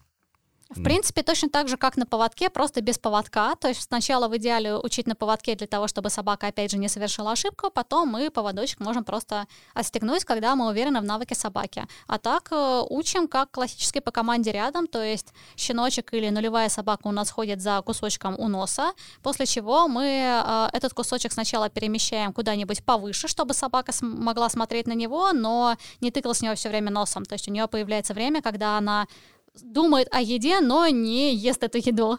Уже успех. После чего еда переезжает в карман, и мы поощряем собаку из этого кармана за то, что она делает все, как нам нравится. Сначала, может быть, даже каждый шаг, если ей трудно, а потом все реже и реже. То есть, по сути, все а, и навыки, и трюки мы должны, во-первых, ну, если это прям какой-то супер сложный там навык или трюк, мы его должны разбить сначала на маленькие части, на составные шажочки, и каждый этот шажочек сначала проработать дома в идеальных, спокойных условиях, и потом потихонечку усложнять и подключать, соответственно, следующие этапы, которые мы можем параллельно а, разучивать. Да, если мы сразу добавим все раздражители, собака однозначно не справится, и если мы будем совать ей под нос даже самую вкусную еду, она скажет, что я дома поем, спасибо большое. Я сейчас хочу гоняться за кошками и прекрасными людьми, которые бегают вокруг меня и э, танцуют Джингл э, Bells. Поэтому э, раздражители добавляются постепенно после того, как собака может выполнить этот навык уже в спокойных условиях. В общем, главный смысл не торопиться, yeah. и не усложнять раньше времени, пока предыдущий шаг не отработан вот хотя бы на 99. О, да. Интересный вопрос. Является ли полезным навык успокоения собаки во время прогулки? Брать спецковрик и учить ложиться, успокаиваться на одном месте? Я бы сказала, это зависит от собаки. Если у собаки есть проблемы с тревожностью или с э, возбуждением, то это необходимый навык. Если собака и так, в общем-то, если вы остановитесь на скамейке, спокойненько ляжет у ваших ног и учить ее особенно этому не нужно, тогда нет необходимости. Все логично. Как отучить от залипания на метках? В работе этого нет, но на гигиенических прогулках, увы, случается. М-м, надо подумать. Ну, во-первых, если это кабель половозрелый, то это видотипичное поведение, и ну, вы завели кабеля, с этим можно просто смириться. В конце концов, ну пусть залипает, в чем проблема, тем более, если этого нет в работе. Если нам хочется, чтобы было лучше послушание при метках, мы можем поработать именно переключение с них на нас — с разными требованиями. Например, э, наша собака тянет к метке, мы ее так же, как с неподбором, аккуратненько останавливаем поводком, без рывков, просто притормаживаем. У тебя не хватит длины дотянуться до метки, дорогая собака. И мы ждем э, оборота взгляда на нас. Сначала это может быть безумный оборот, один глаз смотрит на метку, другой на нас, уши в разные стороны, зубы щелкают, но это нам подойдет для первого этапа. Мы говорим, ты посмотрел на меня, супер, собака, можно, иди к метке. Он идет, ее нюхает, все хорошо. После чего мы можем постепенно, разумеется, требования усложнять, как бы сказав, хочешь понюхать метку, ну подойди ко мне, вот, там сядь, посмотри в глаза, сделай зайку, супер, ты классная собака, иди нюхать метку. Я бы не советовала это делать с каждой меткой, встречей на своем пути, потому что все-таки собака — это собака. Если она все время работает для того, чтобы хоть что-нибудь понюхать в своей жизни, то это грустная жизнь у этой собаки, на мой вкус. Но это можно поделать просто для того, чтобы у собаки был самоконтроль при метках как таковой, и при необходимости мы могли ее отозвать, попросить ее там э, подойти что-то сделать, если это нам просто нужно в данный момент. Спасибо. Вот у меня вот вопрос. Вот собака со временем, ну, стареет, э, теряет э, слух, зрение. Вот как вот в этом случае быть? Как полноценно поддерживать те навыки, которые у нее были приобретены до этого? Такую сейчас обширную тему затронул. Да, правда? Да. А, да, но в целом я бы не сказала, что то если так вкратце, если не углубляешь, то это слишком сложно. То есть, э, если мы теряем и зрение, и слух, то мы э, те навыки, которые нам нужны, больше будем ставить на, например, касание собаки. То есть э, учить ее, по сути, известным ей уже трюкам и командам, просто заново, чтобы она ориентировалась на определенные прикосновения, может быть, похлопывания, но не те касания, которые касания, вот такие вот касания, а нормальные прикосновения, мягкие к собаке, к определенным частям тела, тела с определенной частотой, то есть, по сути, сделать ей такую специфическую азбуку Морзе. Да, на самом деле просто у нас а, Леся, она потихонечку начинает глохнуть, поэтому с ней коммуникация ста- приобретает такой специфический оттенок. И буквально вот вчера мы были в зоомагазине в нашем в Парде и встретили очаровательного Ньюфа. А собачка тоже уже в возрасте. Шесть лет. Ну, для Ньюфа это угу. немало все-таки. Вот, и она начинает терять зрение. И вот так вот зацепилась поэтому. Да, в целом я знаю, что иногда используют э, виброошейники для этих целей, если собаку не пугает, приучая, естественно, заранее ко всему этому, не просто мы нацепляем на собаку виброошейник, говорим ха-ха-ха. Угу. Вот, можно учить ее, что, опять же, такие телесные ощущения означают, например, подзыв или другие подобные штуки. У меня лежит виброошейник на случай, если Леся все-таки совсем оглохнет, потому что сейчас она реагирует на громкие звуки, я могу ее подозвать просто вот громкими вот такими хлопками, и пока это работает, но вот на будущее она уже приготовлена. Кстати, да, подзыв на виброошейнике, если собака действительно оглохнет, это хороший вариант, потому что мы просто не можем ее коснуться, чтобы да, да, объяснить ей, иди, пожалуйста, ко мне, если она на расстоянии, но при этом, если она к нам подойдет, мы можем ее попросить делать что угодно, это уже самый загадочный азбукой Морзе. Да, да. Ну и на самом деле, опять же, у меня, так как я заводчик, у меня были щенки, и один из наших щенков, у далматинов есть такая штука, как врожденная глухота, и он в итоге попал к кинологу нашему хорошему знакомому, и они занимаются полностью на виброошейнике, то есть на тот момент занимались, и участвовали даже у нас на монопородке в показательных выступлениях, то есть собака слушалась лучше, чем, в общем, полноценно слышащие собаки. Очень здорово. Да, очень так приятно было. Длинный вопрос. Когда идем гулять, э, нормально выходит в лифт, в лифт из него. Но как только выходим из подъезда, он стоит как вкопанный, стоит тяжело и идет дальше. Сходит около дома и в, и в туалет, и стоит, не хочет дальше идти. Но стоит 30 метров дойти до парка, спокойно там гуляет, играет с собаками. Ой, можно я вклинюсь? У меня такая штука была просто с Мирой. А, опять же, когда-то она только-только приехала, у нее была фобия а, потерять дом. Как, ну, я вот это так называю очень криво несколько, ну, в общем, своими словами. То есть она очень боялась потерять вот этот свой теплый, уютный уголок. И действительно, из дома мы могли уйти только на поводке. И вот только когда мы уходили на то расстояние, когда она чувствовала, что как бы, ну, все, мы ушли, и дальше как бы либо она остается совсем одна, либо можно идти все-таки со мной, тогда она шла со мной. Ну вот, такое было. Интересно, и как решала, если не секрет? А решала просто похвалой, не отпускала с поводка, то есть, опять же, не давала возможности ошибаться. Мы выходили на поводке, отходили на какое-то расстояние, где я в итоге спускала, она шла обратно, ну, не обратно, мы шли гуляли, и, подходя к дому, я либо ей разрешала уже как бы подбегать первой, потому что, ну, все равно мы идем домой, как бы это не запрещено, либо, опять же, брала на поводок. Угу.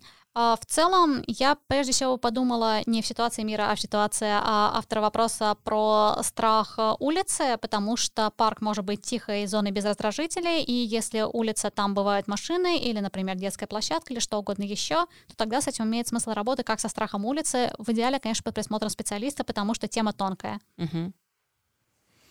А если все-таки это не страх, а просто... А что может быть кроме страха? Кроме страха, Есть еще варианты? боязни потерять дом, боязни улицы как таковой. Это может быть, например, хроническая боль у собаки, когда собака не хочет двигаться на поводке, она вообще особо не хочет гулять, но в парке ей становится повеселее, и какие-то, например, запахи, звуки, либо, например, в парке она знает, что встретит друзей, и поэтому она идет к ним, у нее есть конкретная мотивация, а пока она стоит а, посреди улицы, то она не думает о своих друзьях, они слишком далеко, и... А у нее уже все плохо. Да, у нее уже все плохо, к сожалению, так бывает, у меня были такие кейсы, и в таком случае собачке, конечно, имеет смысл проверять здоровье. Спасибо. Гоняет домашнюю кошку в целях игры. Кошка пожилая, не особо дружелюбная. Как быть? Протокол ЛАТ подойдет на этот случай? Да, подойдет.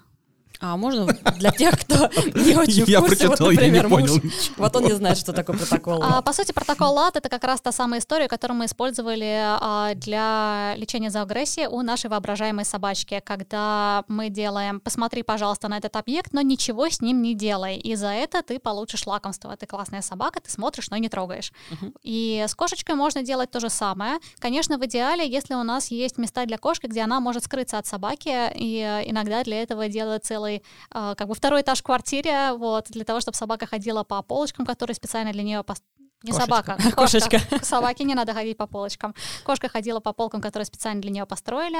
Но в целом если поведение очень навязчивое, если с этим тяжело, то хорошо работает, во-первых, изолировать кошку и собаку, потому что, опять-таки, если собака гоняется за кошкой бесконтрольно, это самоподкрепляемое поведение, ей здорово и классно. Если в, одно, в один день мы это, над этим работаем и поощряем собаку, и она не гонится за кошкой, а на следующий день она за ней классно погналась, то мы движемся на месте, иногда даже откатываемся назад. Поэтому мы их изолируем по возможности и э, делаем специальные тренировочные сессии, в которые собачку берем на поводок и делаем, по сути, тот же самый лад, то есть смотри на кошку, но не трогай, за это ты получишь вкусняшки. Постепенно делая кошку все более интересным раздражителем.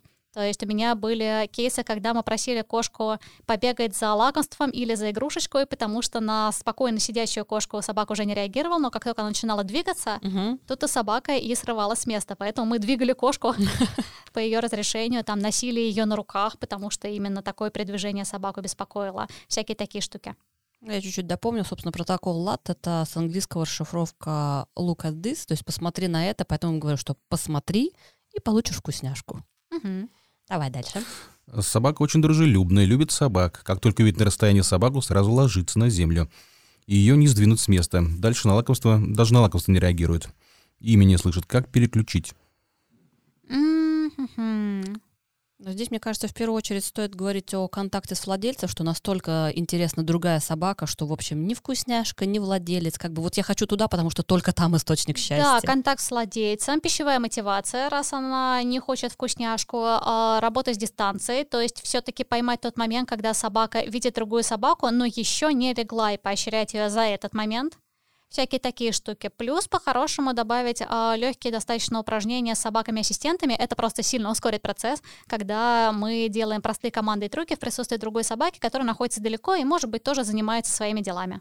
А подскажи, пожалуйста, вот ты сказала собака-ассистент. Я знаю, что есть такая практика у э, дрессировщиков, кинологов, инструкторов. Если, э, скажем так, простой смертный пользователь хочет подобрать себе такую собаку, как в роли ассистента, на что в первую очередь он должен обратить внимание?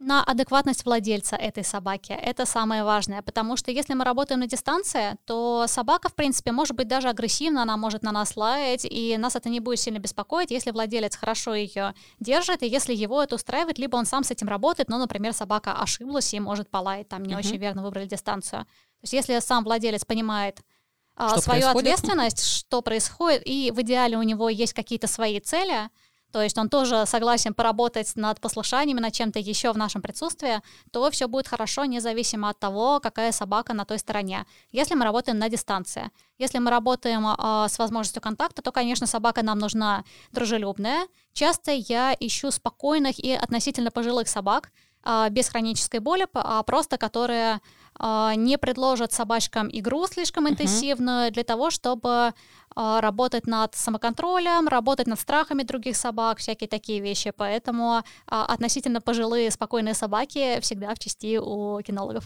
Размер имеет значение? И окрас?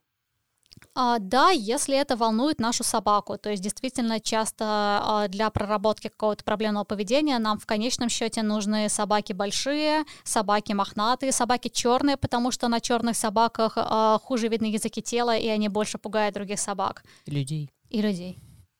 Спасибо. Как владелец волосатой черной собаки. Ты знаешь, это не понаслышке. О, да. Да, мы готовы, наверное, к следующему вопросу. У меня вот вопрос. А вот есть ли у собаки страхи, которые, в принципе, никакими методами не искореняются?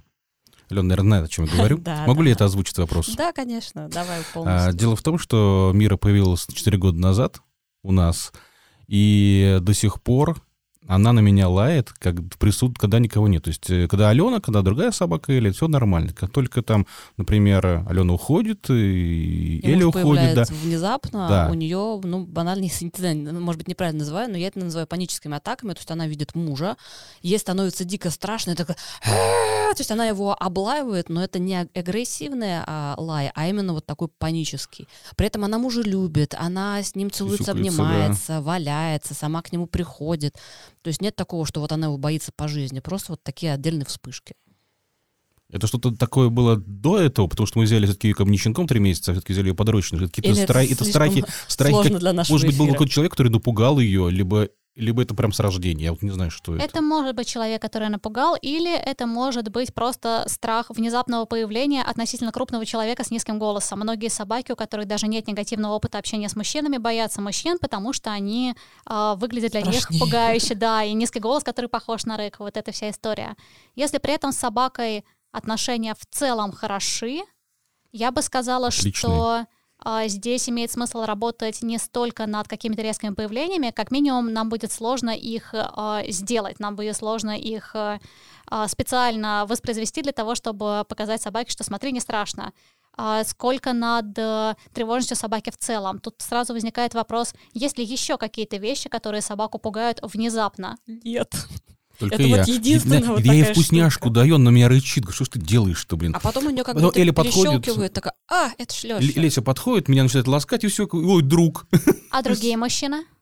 Спокойно. Ну, как бы она недоверчива, повезло, но они походу. ее не пугают. То есть она в итоге, если ее там не, не тянуть не сразу Нет, руки, собака она очень может, да, нежная при этом, да, я знаю. понюхать, там Что будет, если а, вы Я.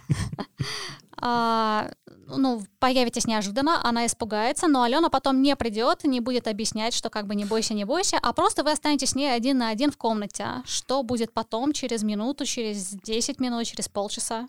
Я думаю, она будет рычать. Но а в прошлом году Алена улетала В Москву. в Москву. И... Муж а- остался со всеми собаками ну, троими. один на один, да. Да, И вообще все было идеально. да, идеально. Никто на меня не повысил гавка, да? Ни разу не знаю, То есть они такое. гуляли без поводка, они сюсюкались, он с ними кормил, то есть все было прекрасно. Да, и на улице, в принципе, я с ним, это вот Алена не может выйти на улицу, я сам выхожу и отпускаю, и та подзываю, она достаточно спокойно и слушается меня. Я Ага. Не знаю, что это. Если мы исключаем возможность тревожности в каких-то других вещах, если мы исключаем возможность неуверенности в себе, на которой тоже есть определенное упражнение, если, в принципе, они уже все сделаны, и собачка в себе уверена, то мы можем сделать как? Мы можем работать непосредственно с этими ситуациями.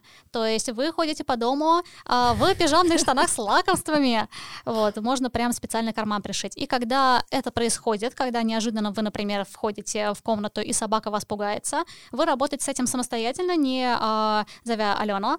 А, в частности, что можно сделать? Не нужно предлагать собаке еду на руке, потому что в таком случае у нас происходит. Конфликт. Она, может быть, хочет поесть, но она боится вас, и в этом нет никакого смысла. Лучше всего, если вы будете поощрять а, любое внимание в вашу сторону броском еды за собаку. Это а, техника, когда... Сеятель. По сути, да, это техника, когда собака получает не только вкусняшку, что, по сути, ей не так важно, она сейчас не хочет поесть, она получает возможность от вас отойти. То есть она идет за этой едой в противоположном от вас направлении и говорит, фух, я отошла от этого страшного человека и еще и поела, отлично. И поскольку ей страшно, но, скорее всего, интересно, раз она не убегает никуда, она снова э, посмотрит как минимум на вас. Можно поощрять взгляд, можно поощрять шаг в вашу сторону. И если все делать будете правильно, то достаточно быстро, возможно, даже за одну сессию а, собака будет приближаться к вам достаточно настойчиво, а, то есть уже достаточно близко. Может быть, вы сможете ей дать один кусочек с руки и сразу следующий, опять же, бросок за собаку. То есть ты классная собака, ты сделала то, что тебя пугало, и за это ты можешь от меня отойти, всякие такие вещи. Таким образом, она понимает, что она контролирует ситуацию. Даже если она внезапно вас пугается, она всегда может просто от вас отойти, не обязательно э, лаять и бросаться или делать что-то еще, э, чтобы защититься. И если мы можем отойти от страшного объекта, он уже не такой страшный, потому что мы знаем, что он не побежит на нас, не будет нас заманивать вкусняшками внезапно в руке, вот, что он достаточно предсказуем, спокоен, и все с ним будет хорошо. Ну вот, кстати, ну, наверное, здесь это не особо влияет э, конкретно на ситуацию, но, в принципе, заметьте, что если муж в черном, вот, то, скорее всего, она испугается. Если он в светлом, все окей. Да, да, я думаю, что действительно здесь такая именно какая-то подсознательная история у Темный, собаченьки. страшный просто Да, силуэт. темный страшный силуэт с низким голосом. Хорошо, спасибо. Это было Вопрос. прям такое личное прям. Да, очень спасибо огромное. Вопрос. Очень сильно тянет к знакомым людям и собакам, с которыми часто играет. Как приучить реагировать спокойно? Что здесь можно сделать? Здесь можно совместить, пожалуй, а, ту самую технику, когда мы работали над достижением поводка. То есть, если ты тянешь, ты, может быть, попадешь к объекту, но очень медленно. Может быть, тебе все-таки стоит пойти помедленнее, чтобы попасть к нему быстрее. По крайней мере, попробовать. Это сработает в данном контексте не на всех собак. Этот метод хорошо работает, если собака просто тянет в никуда. У нее длинные ножки, она хочет бежать. Если она тянет к какому-то конкретному объекту, это может как сработать, так и нет. Но это простой способ, поэтому я попробовала его хотя бы недельку для того, чтобы посмотреть, будет ли у нас результат. Супер э, спокойная собака, которая может взять себя в лапы и сказать, почему-то я не приближаюсь к данному раздражителю, что-то не так, может быть, я попробую какой-то другой вариант. А для нее это будет супер способом. Если же наша собака не может взять себя в лапки и сказать, что-то происходит не так, а просто «а, мне нужно туда срочно-срочно», тогда мы переходим к протоколу, пожалуй, лат, о котором мы как раз говорили, то есть за взгляд на а, интересующий ее объект, мы можем сделать такую штуку. Кстати, что довольно интересно, мы можем начать а, технику лад, которая похожа на работу с зооагрессией посмотри на интересующий тебя объект, например, на собаку другана, и ты получишь вкусняшку. Таким образом, мы немножко а, ослабим ее эмоциональный накал. Она не будет думать, наша собака, о боже, там мой друган, я сейчас с ним поиграю вообще во всего полностью. Она будет думать, М, мой друган мне за это хозяин даст еду. Больше про контакт, больше про а, переключение на нас. После чего ну, например, мы это делали на дистанции, мы можем ее отпустить к этому другану каким-нибудь можно. Мы можем оцепить поводок, если это сейчас э, не подходит, мы можем все-таки после этого можно за ней пробежаться весело и задорно, но мы отпустили ее не просто так на натяжении поводка, мы отпустили, когда она посмотрела на нас, пусть даже пока что за еду. Потом мы этот взгляд превратим, по сути, в вопрос. То есть мы сможем ее не подкреплять каждый раз едой, мы сможем подкреплять ее только отпуском к интересующему ее а, раздражителю, и этот взгляд превратится в вопрос. Можно я пойду, познакомлюсь или поиграю? И мы говорим ей, да, конечно, можно, и она туда идет. Либо мы говорим, слушай, давай не в этот раз, и помогаем ей уйти. Спасибо. Вопросы закончились. У нас уже эфир час 34. О, тогда мы, О. наверное, будем заканчивать, Да, если совсем совсем закончились вопросы. да, вопросы закончились. Так, тебе Тогда- слово, заключительное, Лена. Я, на самом деле, пока не хочу особо прощаться. Я хочу, так как Ольга прекрасно нам рассказала обо всех таких штуках, а, расскажи, пожалуйста, о твоей практике, как ты занимаешься, можно ли тебя позвать э, к себе как, собственно, инструктора, который поможет э, решить какие-то страхи, насколько это сложно, какая у тебя запись, если уместно будет, то и какой-то хотя бы, допустим, диапазон цен, возможность выезда. Вот такая минутка рекламы. О, это очень мило, спасибо. А, Меня можно позвать. Сейчас расписание достаточно плотное на постоянные встречи, но можно записаться в лист ожидания. Однажды очередь дойдет. Вот. а, Но у меня часто появляются окошки на разовые большие встречи, когда я выезжаю и даю а, человеку программу для самостоятельной работы. При этом я потом, естественно, нахожусь на связи. Мне можно написать, прислать видео, сказать, о боже мой, ничего не работает, или наоборот, вау, так классно работает, похвалите нас, пожалуйста. Вот, всякие такие вещи. Для э, этого формата я доступна всегда. Я выезжаю по Москве. В принципе, с некоторым скрипом, но по Московской области тоже выезжаю. Вот, как-то так. А онлайн что-то... Не успела я спросить. Да, да, да. ну, Сейчас это активно развивается, не да. только... Актуальный вопрос. Я работаю онлайн, у меня есть специальный день недели, а, где у меня исключительно онлайны. Вот. Часто это наполовину или по большей части теоретическая беседа с владельцем, особенно если а, проблема у нас на улице связана с раздражителями или такая абстрактная, например, как тревожность в целом.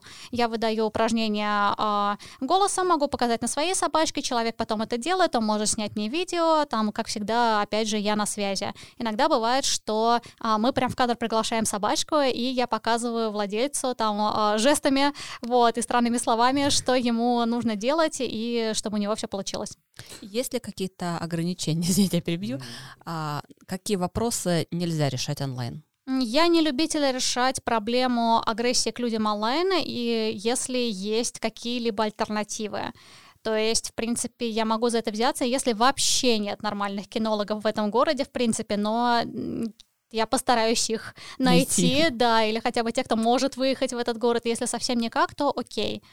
А, Вот.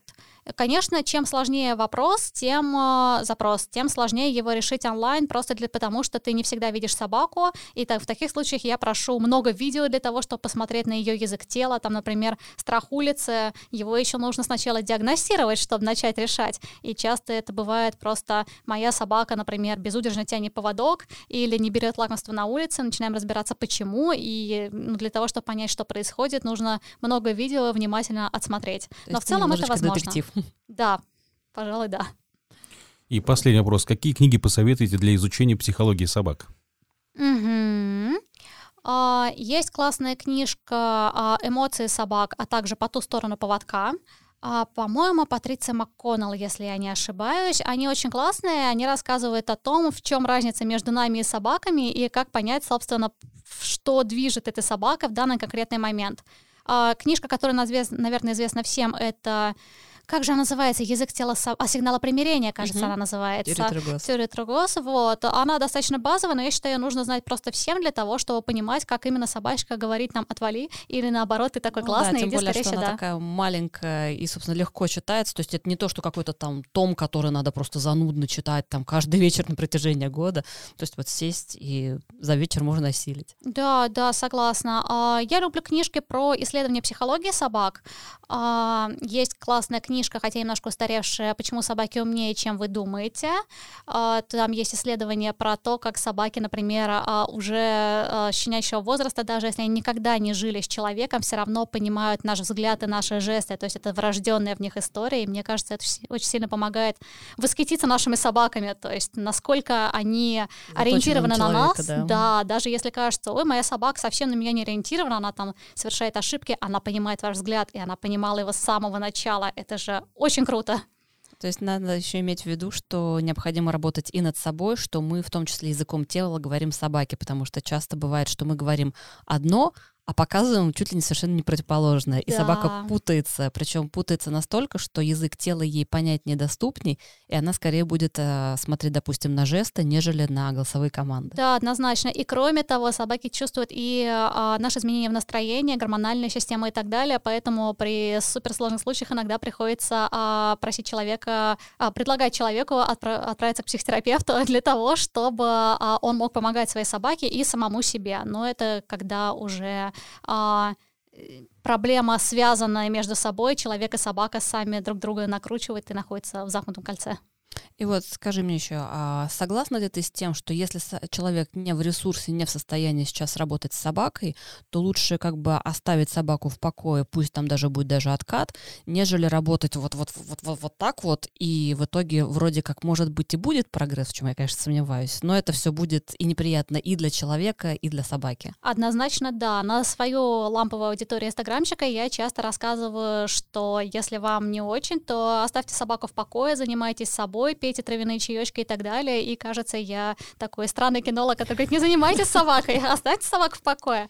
Вот, хотя я исключительно за занятия с собакой, но да, сперва кислородную маску обязательно на себя. У меня вопрос. Он, он, он, он, наверное, тянется из детства. Вот меня в детстве напугала собака овчарка. Сорвалась с поводка в наморднике и повалила меня на, на землю. И после этого я реально боюсь чужих собак, особенно больших, когда они идут без поводка. И многим людям будет интересно, вот э, как реагировать на это. Ну, наверное, даже не как реагировать, а как с этим бороться да. и как с этим жить. Есть ли какие-то универсальные Тебе как, способы? Как, как психологу и для людей все-таки. Ты, ты все-таки много работаешь с людьми. То есть вопрос не в том, как избежать нападения собаки, а в том, как перестать их бояться. Да. Ну да, потому что бывают ситуации, когда собака, она просто проходит мимо, но ты понимаешь, что она большая, это там Нью-Йорк, которого там в конце концов взял за шкирку и отнес от себя. А вот оно такое там килограмм 40, и это уже так Ой-ой. Я бы сказала так, хорошо помогает общение с разными большими собаками, не только вашими лично, но и чужими. То есть можно э, знакомиться с другими людьми, с собаками, специально к ним подходить, и э, не только для того, чтобы просто побыть рядом с собакой, но и понаблюдать за ее языком тела. Собаки очень логичные существа. Они не такие дикие звери, которые просто съедят человека ни с того ни с сего. Они очень хорошо предупреждают, если они, например, боятся и могут налаять. Их лай тоже совсем не обязательно означает означает, что они нападут. Это часто лай просто от страха. Смотри, какая большая страшная собака. Или на эмоциях просто. Да, и в таком случае нам нечего здесь бояться. Но для того, чтобы это не только понять а, головой, но и прочувствовать телом, имеет смысл а, общаться с разными собаками и при этом изучать просто их язык тела, их психологию. То есть придется в это немножко вложиться. Короче, для того, попрактиковать. Чтобы... Да, именно. И тогда, когда большая собака будет проходить мимо, вы будете примерно представлять, о чем она думает. Читать вы будете ее. смотреть, да, смотрит она на вас или нет, уши у нее спокойно расслаблены, хвост у нее спокойно, э, согласно ее породе или беспородности находится, значит, вы совсем не интересны. Спасибо. Вот для больших городов это очень актуально. Как вести себя э, в окружении э, бездомных и агрессивных собак? Как не допустить того, что вот иногда показывают в новостях? Ну да, что кто-то кого-то съел, растерзали, не дай боже. Есть и- какие-то, О. м, какие-то... На самом деле достаточно общеизвестное. То есть, естественно, не бежать, держаться уверенно, а стараться не поворачиваться к этим собакам спиной по возможности, сделать вид, что вы что-то подняли или поднять. Нам в колледже рассказывали, я сама не практиковала, что по-хорошему а, классный вариант — это определить вожака этой стаи и что он есть всегда. Я не знаю, так ли это, но предположим. И именно на него можно начинать бычить. Про себя я, ну, в смысле, от себя я бы добавила, что а, хорошо, если у нас получается не столько бояться, сколько злиться, потому что если, ну, страх — это достаточно естественная эмоция, и а, просто говорить себе «не бойся, не бойся» — это не очень поможет, но страх хорошо переходит в ярость, поэтому а, можно а, немножко изменить свой эмоциональный фон по возможности, если это получается, как бы добавив, что ну только суньтесь, дорогие собачки. В целом, несмотря на то, что я очень люблю собак, я за то, что самозащита должна быть на первом месте в таких ситуациях. И вот, кстати, часто вопрос, наверное, отсюда проистекающий. Насколько эффективны ультразвуковые отпугиватели? На всех ли они собак влияют? Или, если, может быть, был такой опыт? Они, к сожалению, влияют не на всех собак. А, Есть еще возможность а, у электрошокеров а, издавать страшные звуки. Это, к Резкие, да. сожалению, тоже влияет не на всех собак. То есть пока ничего лучше большого булыжника мир не придумал, но можно пробовать носить их с собой, для, потому что это может сработать. Увы, чаще это работает на бывших домашних, э, домашних собак, которые там на самовыгуле бегают или по какой-то еще причине нам приходится от них защищаться, а на собак, которые совсем дворовые во многих поколениях, это работает хуже. Я на самом деле еще слышу, что те же ультразвуковые отпугиватели некоторых собак они наоборот а, больше возбуждают. То есть они их не пугают, а провоцируют как раз агрессию. Я не слышала о таких ситуациях, но легко могу себе это представить. У нас еще есть пару вопросов, если... Да, Отлично. давай. А, щенок 5 месяцев боится дворовых собак, особенно когда не лают. И правильно делает. По сути, да, вопрос в том, что такое боится. То есть, если он просто не готов к ним пойти дружить и обниматься, здесь все в порядке. Если он в безопасности, если вы знаете, что дворовая собака на него не нападет, то есть, например, она там дворовая обычно на цепи или за забором, то и нам просто нужно сделать так, чтобы щенок относился к ним получше, то вы просто убираете его ассоциацию и показываете, что ты в безопасности, а еще за каждую лающую собаку ты получишь самую вкусную еду на свете. Прям смотри, собака залаяла, вау, давай скорее кушать. Но, естественно, когда вы уверены в его безопасности, потому что если нет, то у нас вопрос не с тем, как избавить щеночка от страхов, а с тем, как защитить его жизнь. Какие упражнения для неуверенных собак посоветуете? Поисковые игры, шейпинг, то есть Моя обуч- любимая тема. О, да, обучение собаки а, различным трюкам не наведением, когда мы показываем кусочком вот это сидеть, вот это лежать, а когда мы поощряем собаку за то, что она сама нам предлагает, потому что это еще лучше развивает ее уверенность в себе. Но в целом и обучение командам и трюкам на там наведение обычными способами тоже помогает. Можно делать и то, и это, это будет вообще супер. То есть те моменты, когда собака а, получает некую задачу, ее выполняет, здесь важно, выполняет. То есть ей это не очень трудно. И получает вашу похвалу, одобрение, она думает, какая я молодец, я справилась. Такие вещи. Плюс очень часто самооценка собаки завязана на телесности. В отличие от людей, у которых самооценка может быть связана там с чем угодно, с карьерой, с отношениями, с тысячей разных вещей, у собаки это прежде всего, насколько я сильный, ловкий и могу, если что, подраться или убежать. Поэтому а, если у нас не уверенная в себе собачка, очень здорово помогает, собственно, а, можно назвать это док-фитнесом, а, то есть когда мы учим ее, если собака здорова, разумеется, балансировать на разных поверхностях, а, ставить лапки на разные предметы, ходить назад, потому что таким образом она начинает Включает ощущать задние свои лапы, задние да. лапы, да, задние лапы это почти половина собаки, это важная история, такие всякие вещи. В идеале все это в комплексе. Ну, в идеале, да. То есть, по сути, в общем, можно собаку один раз посадить на кликер, учить с ней трюки, делать шейпинг, и в том числе док-фитнес. И, по сути, в принципе, сама работа с собакой, когда собака занимается с чем-то владельцем, то есть даже не а, разучивает даже ненужные какие-то там навыки, это добавляет ее уверенности, и плюс растет контакт с владельцем, и собака уверена в том, что, ну вот, это предсказуемый человек, мне с ним спокойно, и вот все будет хорошо. Да, все именно так. Единственный маленький, но важный момент, когда мы учим такой собакой, что бы то ни было, у нее должно очень хорошо получаться. То есть если э, какой-либо уверенной в себе собаки мы можем сказать, ой, ты ошиблась, давай переделаем. Если у нас собака не уверенная в себе, этого либо должно не быть вовсе, либо совсем чуть-чуть. Да, то есть должны быть э, для начала, опять же, очень важно, чтобы трюки были очень простые, доступны для понимания и исполнения. У меня, кстати, был немножечко тоже связано, просто очень близкая мне тема. С миром мы учили зайку, то есть она с удовольствием училась, ей понравилось за кликер кушать и еще как бы общаться. И мне очень хотелось сделать э, трюк зайка, но так как у нее было истощение, у нее это не получалось просто потому, что у нее не было мышечного корсета, чтобы держать корпус. И, естественно, потом мы в итоге накачались, но как бы если собака не может сделать что-то физически, то, опять же, сначала с ней нужно проработать именно ее физику, то есть не только ее возможность возможность в принципе это сделать. И как раз после семинара по кликет-тренингу я пошла на семинар по док-фитнесу, потому что я поняла, что это просто две неразрывные части, которые друг друга прекрасно дополняют, и разорвать их не имеет возможности. Да, однозначно. Я вот хотел бы еще раз поднять тему по поводу наказаний за непослушание, именно жестокое наказание. Я просто как-то вот недавно, недели две назад, э, зашел на один YouTube-канал и посмотрел видео. У него там 100 тысяч подписчиков. И там реально я не понял, что от собаки хотят. И собака не понимает. То есть там дергают поводок, какие-то команды дают, правда, ну, непонятно, либо, либо собаки. эту ситуацию, потому что не очень понятно, что. То есть просто дергают, а за что? Ни за что, он даже команды в этом не дает. И либо их похвала какая-то, она такая в сторону куда-то, могут так в небо Сухая. сказать, да. То есть ни лакмус, ничего там не, не присутствует. Почему вот э, это тренд какой-то, либо, либо нет нормальных инструкторов у нас? В стране. Это тренд, который уходит постепенно уходит. в никуда. Да, к счастью, сейчас скорее тренд на грамотное, Позитив. гуманное отношение к угу. собаке.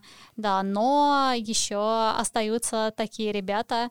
А, к сожалению, они а, обладают достаточно высокой популярностью, угу. но я все равно думаю, что это временно. Популярность их все равно гаснет. Они пиарятся, да, хорошо? То есть э, в этом, в, этом, в, этом, в этом вся проблема. То есть они как-то делают из какой-то, какой-то бренд, пиарятся, и к ним много людей идут. И, и ну, неужели человек не понимает, если он, э, если собака не выполнила команду, он ее, извините меня, лупит, да, ногами, то... Это не лупит, это касается. Ну, хорошо, касается. Тремя пальцами по горлу. Я не понимаю, вот это что такое? Человек не понимает, нет, нет критического Слушай, мышления, нет, нет, меня вот реально бомбит по эту тему, нет я хочу вклиниться Давай. как человек, который имеет некоторое отношение к пиару и рекламе. Здесь на самом деле не обязательно пиариться, именно вот прям пиариться, там вкладываться в свою раскрутку. Здесь имеет эм, место то, что получаются достаточно быстрые результаты. То есть, если собака, допустим, на кого-то шваркалась, ее, ну, опять же, собака небольшая все-таки в первую очередь, ее просто хорошо дернули, что ей стало больно, и это было больно сильнее, чем ей хотелось шваркнуться, это достаточно быстрый результат. То есть, если с Ольгой мы говорили, что нужно там 2-3 месяца отрабатывать вот этот лад с кусочками и как бы, возможно, опять же, откаты в случае ошибок, то здесь можно решить, ну, максимум за неделю, а то и с первого, собственно, пинка, если пнуть хорошо. Поэтому быстрые результаты, они всегда как бы, ну, люди ленятся, собственно, все мы ленимся и хотим быстрых результатов. И получается, что либо работать, работать, работать, либо один раз пнул, и все супер. Просто хочу понять, какое будет доверие между собакой и хозяином, они же будут нарушены, и восстановить это будет крайне сложно. Вот, Оль, сколько тебе людей приходило после таких вот инструкторов? Приходили. Ну, это, ну, это очень большая потом после них работа, да? То есть это, это на, на, начинает контакт между собакой и человеком, да? Как-то, не знаю, потому что связи порваны, особенно если там с щенка начинают, которому, ну, сам глупенький еще, неопытный, и его такими методами начинают э, обучать. Да, это бывает тяжело. Угу. Прежде всего морально.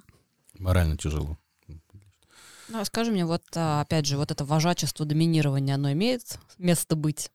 А, да. В головах людей, да, в отношениях между собакой и человеком особо нет. То есть здесь можно много ударяться в софистику и говорить о том, что там вожак, лидер, конечно, мы все равно старший человек в, отнош... ну, в семье, потому что собака не возьмет нашу кредитку и не пойдет зарабатывать деньги, и мы решаем, когда ей есть, с кем гулять, с кем играть, мы можем ей сказать, мы нет, мы не пойдем играть сейчас, но собака не может нам сказать, а я сказала, пойдем, и, ну, хотя иногда бывают такие отношения, что может, но как бы это уже не самый лучший вариант, на мой взгляд.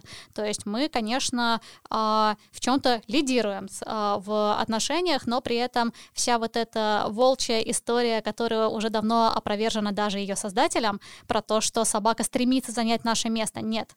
Она ведет себя так же, как, по сути, ввел бы себя ребенок. Я хочу играть в машинки, я хочу скорее на улицу, поэтому я тяну отсутствие поводка, потому что я ребенок, у меня нет поводка. Всякие такие вещи. То есть э, поведение собаки гораздо логичнее объяснять не через вот эту волчью иерархию, которая у них далеко не настолько суровая и работает не так, как а, нам говорят а, на YouTube-каналах, а через именно детское поведение. Я хочу, мне надо. И мы, как мудрый родитель, а, объясняем, что слушай, сначала суп, потом конфеты. Да-да-да.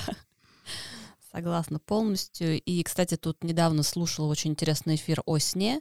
То есть наши, наши эти вожаки, они говорят, что как бы не пускайте собаку на поверхности, она будет доминировать, это вот ваше место, пусть там спит исключительно внизу и вообще ни в коем случае не рядом с вами. И там была очень интересная информация, что собаке, во-первых, очень важно быть на поверхности, потому что ей в том числе там и виднее. И в том числе очень важно быть рядом со своим владельцем, потому что собака как стайное животное, ей нужно быть вот в этой в своей стае. То есть хорошо, если в доме есть еще одна собака, они могут коммуницировать вдвоем, а если нет, то это остается только владелец. Да, у меня была такая история, а, я вкратце поделюсь, что когда я взяла щенка, я не сразу пускала его на кровать, потому что он там безумствовал, ел подушки, махал лапами и так далее. И я сказала, так, дорогой малыш, пока ты не подрастешь, давай-ка ты будешь спать на полу. И э, где-то в полгода я заметила, что у нас есть некоторые проблемы с контактом. Это не про упражнение конкретное, не про взгляд в глаза, не про работу, а просто вот это некое внутреннее ощущение, что щенок дома как бы, ну, сам по себе. Да, немножко сам по себе, и как будто немножко мне не доверяет. И я сказала, окей, давай на кровать. Он уже достаточно подрос к тому времени, чтобы не жрать подушки, и это очень да, большой скачок нам дало в наших отношениях. Сейчас я только радуюсь, когда он приходит на кровать, вот, ну и даже тогда, естественно, он сначала говорил, о боже, ты пришла, я лежу на кровати, мне можно, прижатые ушки, большие глаза, вот, и так далее, но прям это очень сильно нам помогло. Круто. И вот такой личный вопрос. Что для тебя с собакой? А, у меня... Ну, нет, нет, нет, для тебя собака что? А. Вот как ты к ней относишься? К чему? К, на уровне чего? Как к человеку, как просто как собаке, как к другу, как вот э, просто к ученику? Как младшему другу, пожалуй. Угу. Как младшему другу угу. и ученику тоже. То есть я иногда учу его всяким вещам просто потому что, а давай мы посмотрим, как это работает. Вот, всякие такие вещи. Наверное, младшего друга я бы не учила. Но что-то среднее между младшим другом и учеником. Отлично, спасибо. Если вопросов у нас пока больше нету, и тогда заключительную фразу у тебя, Лен. Ну, тогда мы будем заканчивать. Спасибо, друзья, за то, что вы нас смотрели. Спасибо, Ольга, за твой просто бесконечно было ценный шикарно. опыт. Да, было очень интересно даже мне, хотя я считаю, что я многие вещи знаю, но всегда пообщаться с интересным человеком это очень познавательно. Я думаю, это наш, надеюсь, не последний эфир. Может быть, мы еще поговорим о каких-то страхах и то, что вот именно является именно твоей специализацией. И спасибо, надеюсь, до новых встреч. До новых встреч. Большое спасибо, что позвала. Пока-пока. Пока-пока. Пока. Все, ты Всё. снимаешь наушнички? Крутота! Ой! Спасибо огромное, прям вот. Круто. От души yeah, наговориться. Какие странные голоса, когда они не через наушники идут. Ну, конечно. Это твой голос. Так мы тебя слышим, кстати. Опачки. Если не сложно, то да, чай было бы прекрасно. У нас даже есть остатки печенья, которые мы не съели по дороге.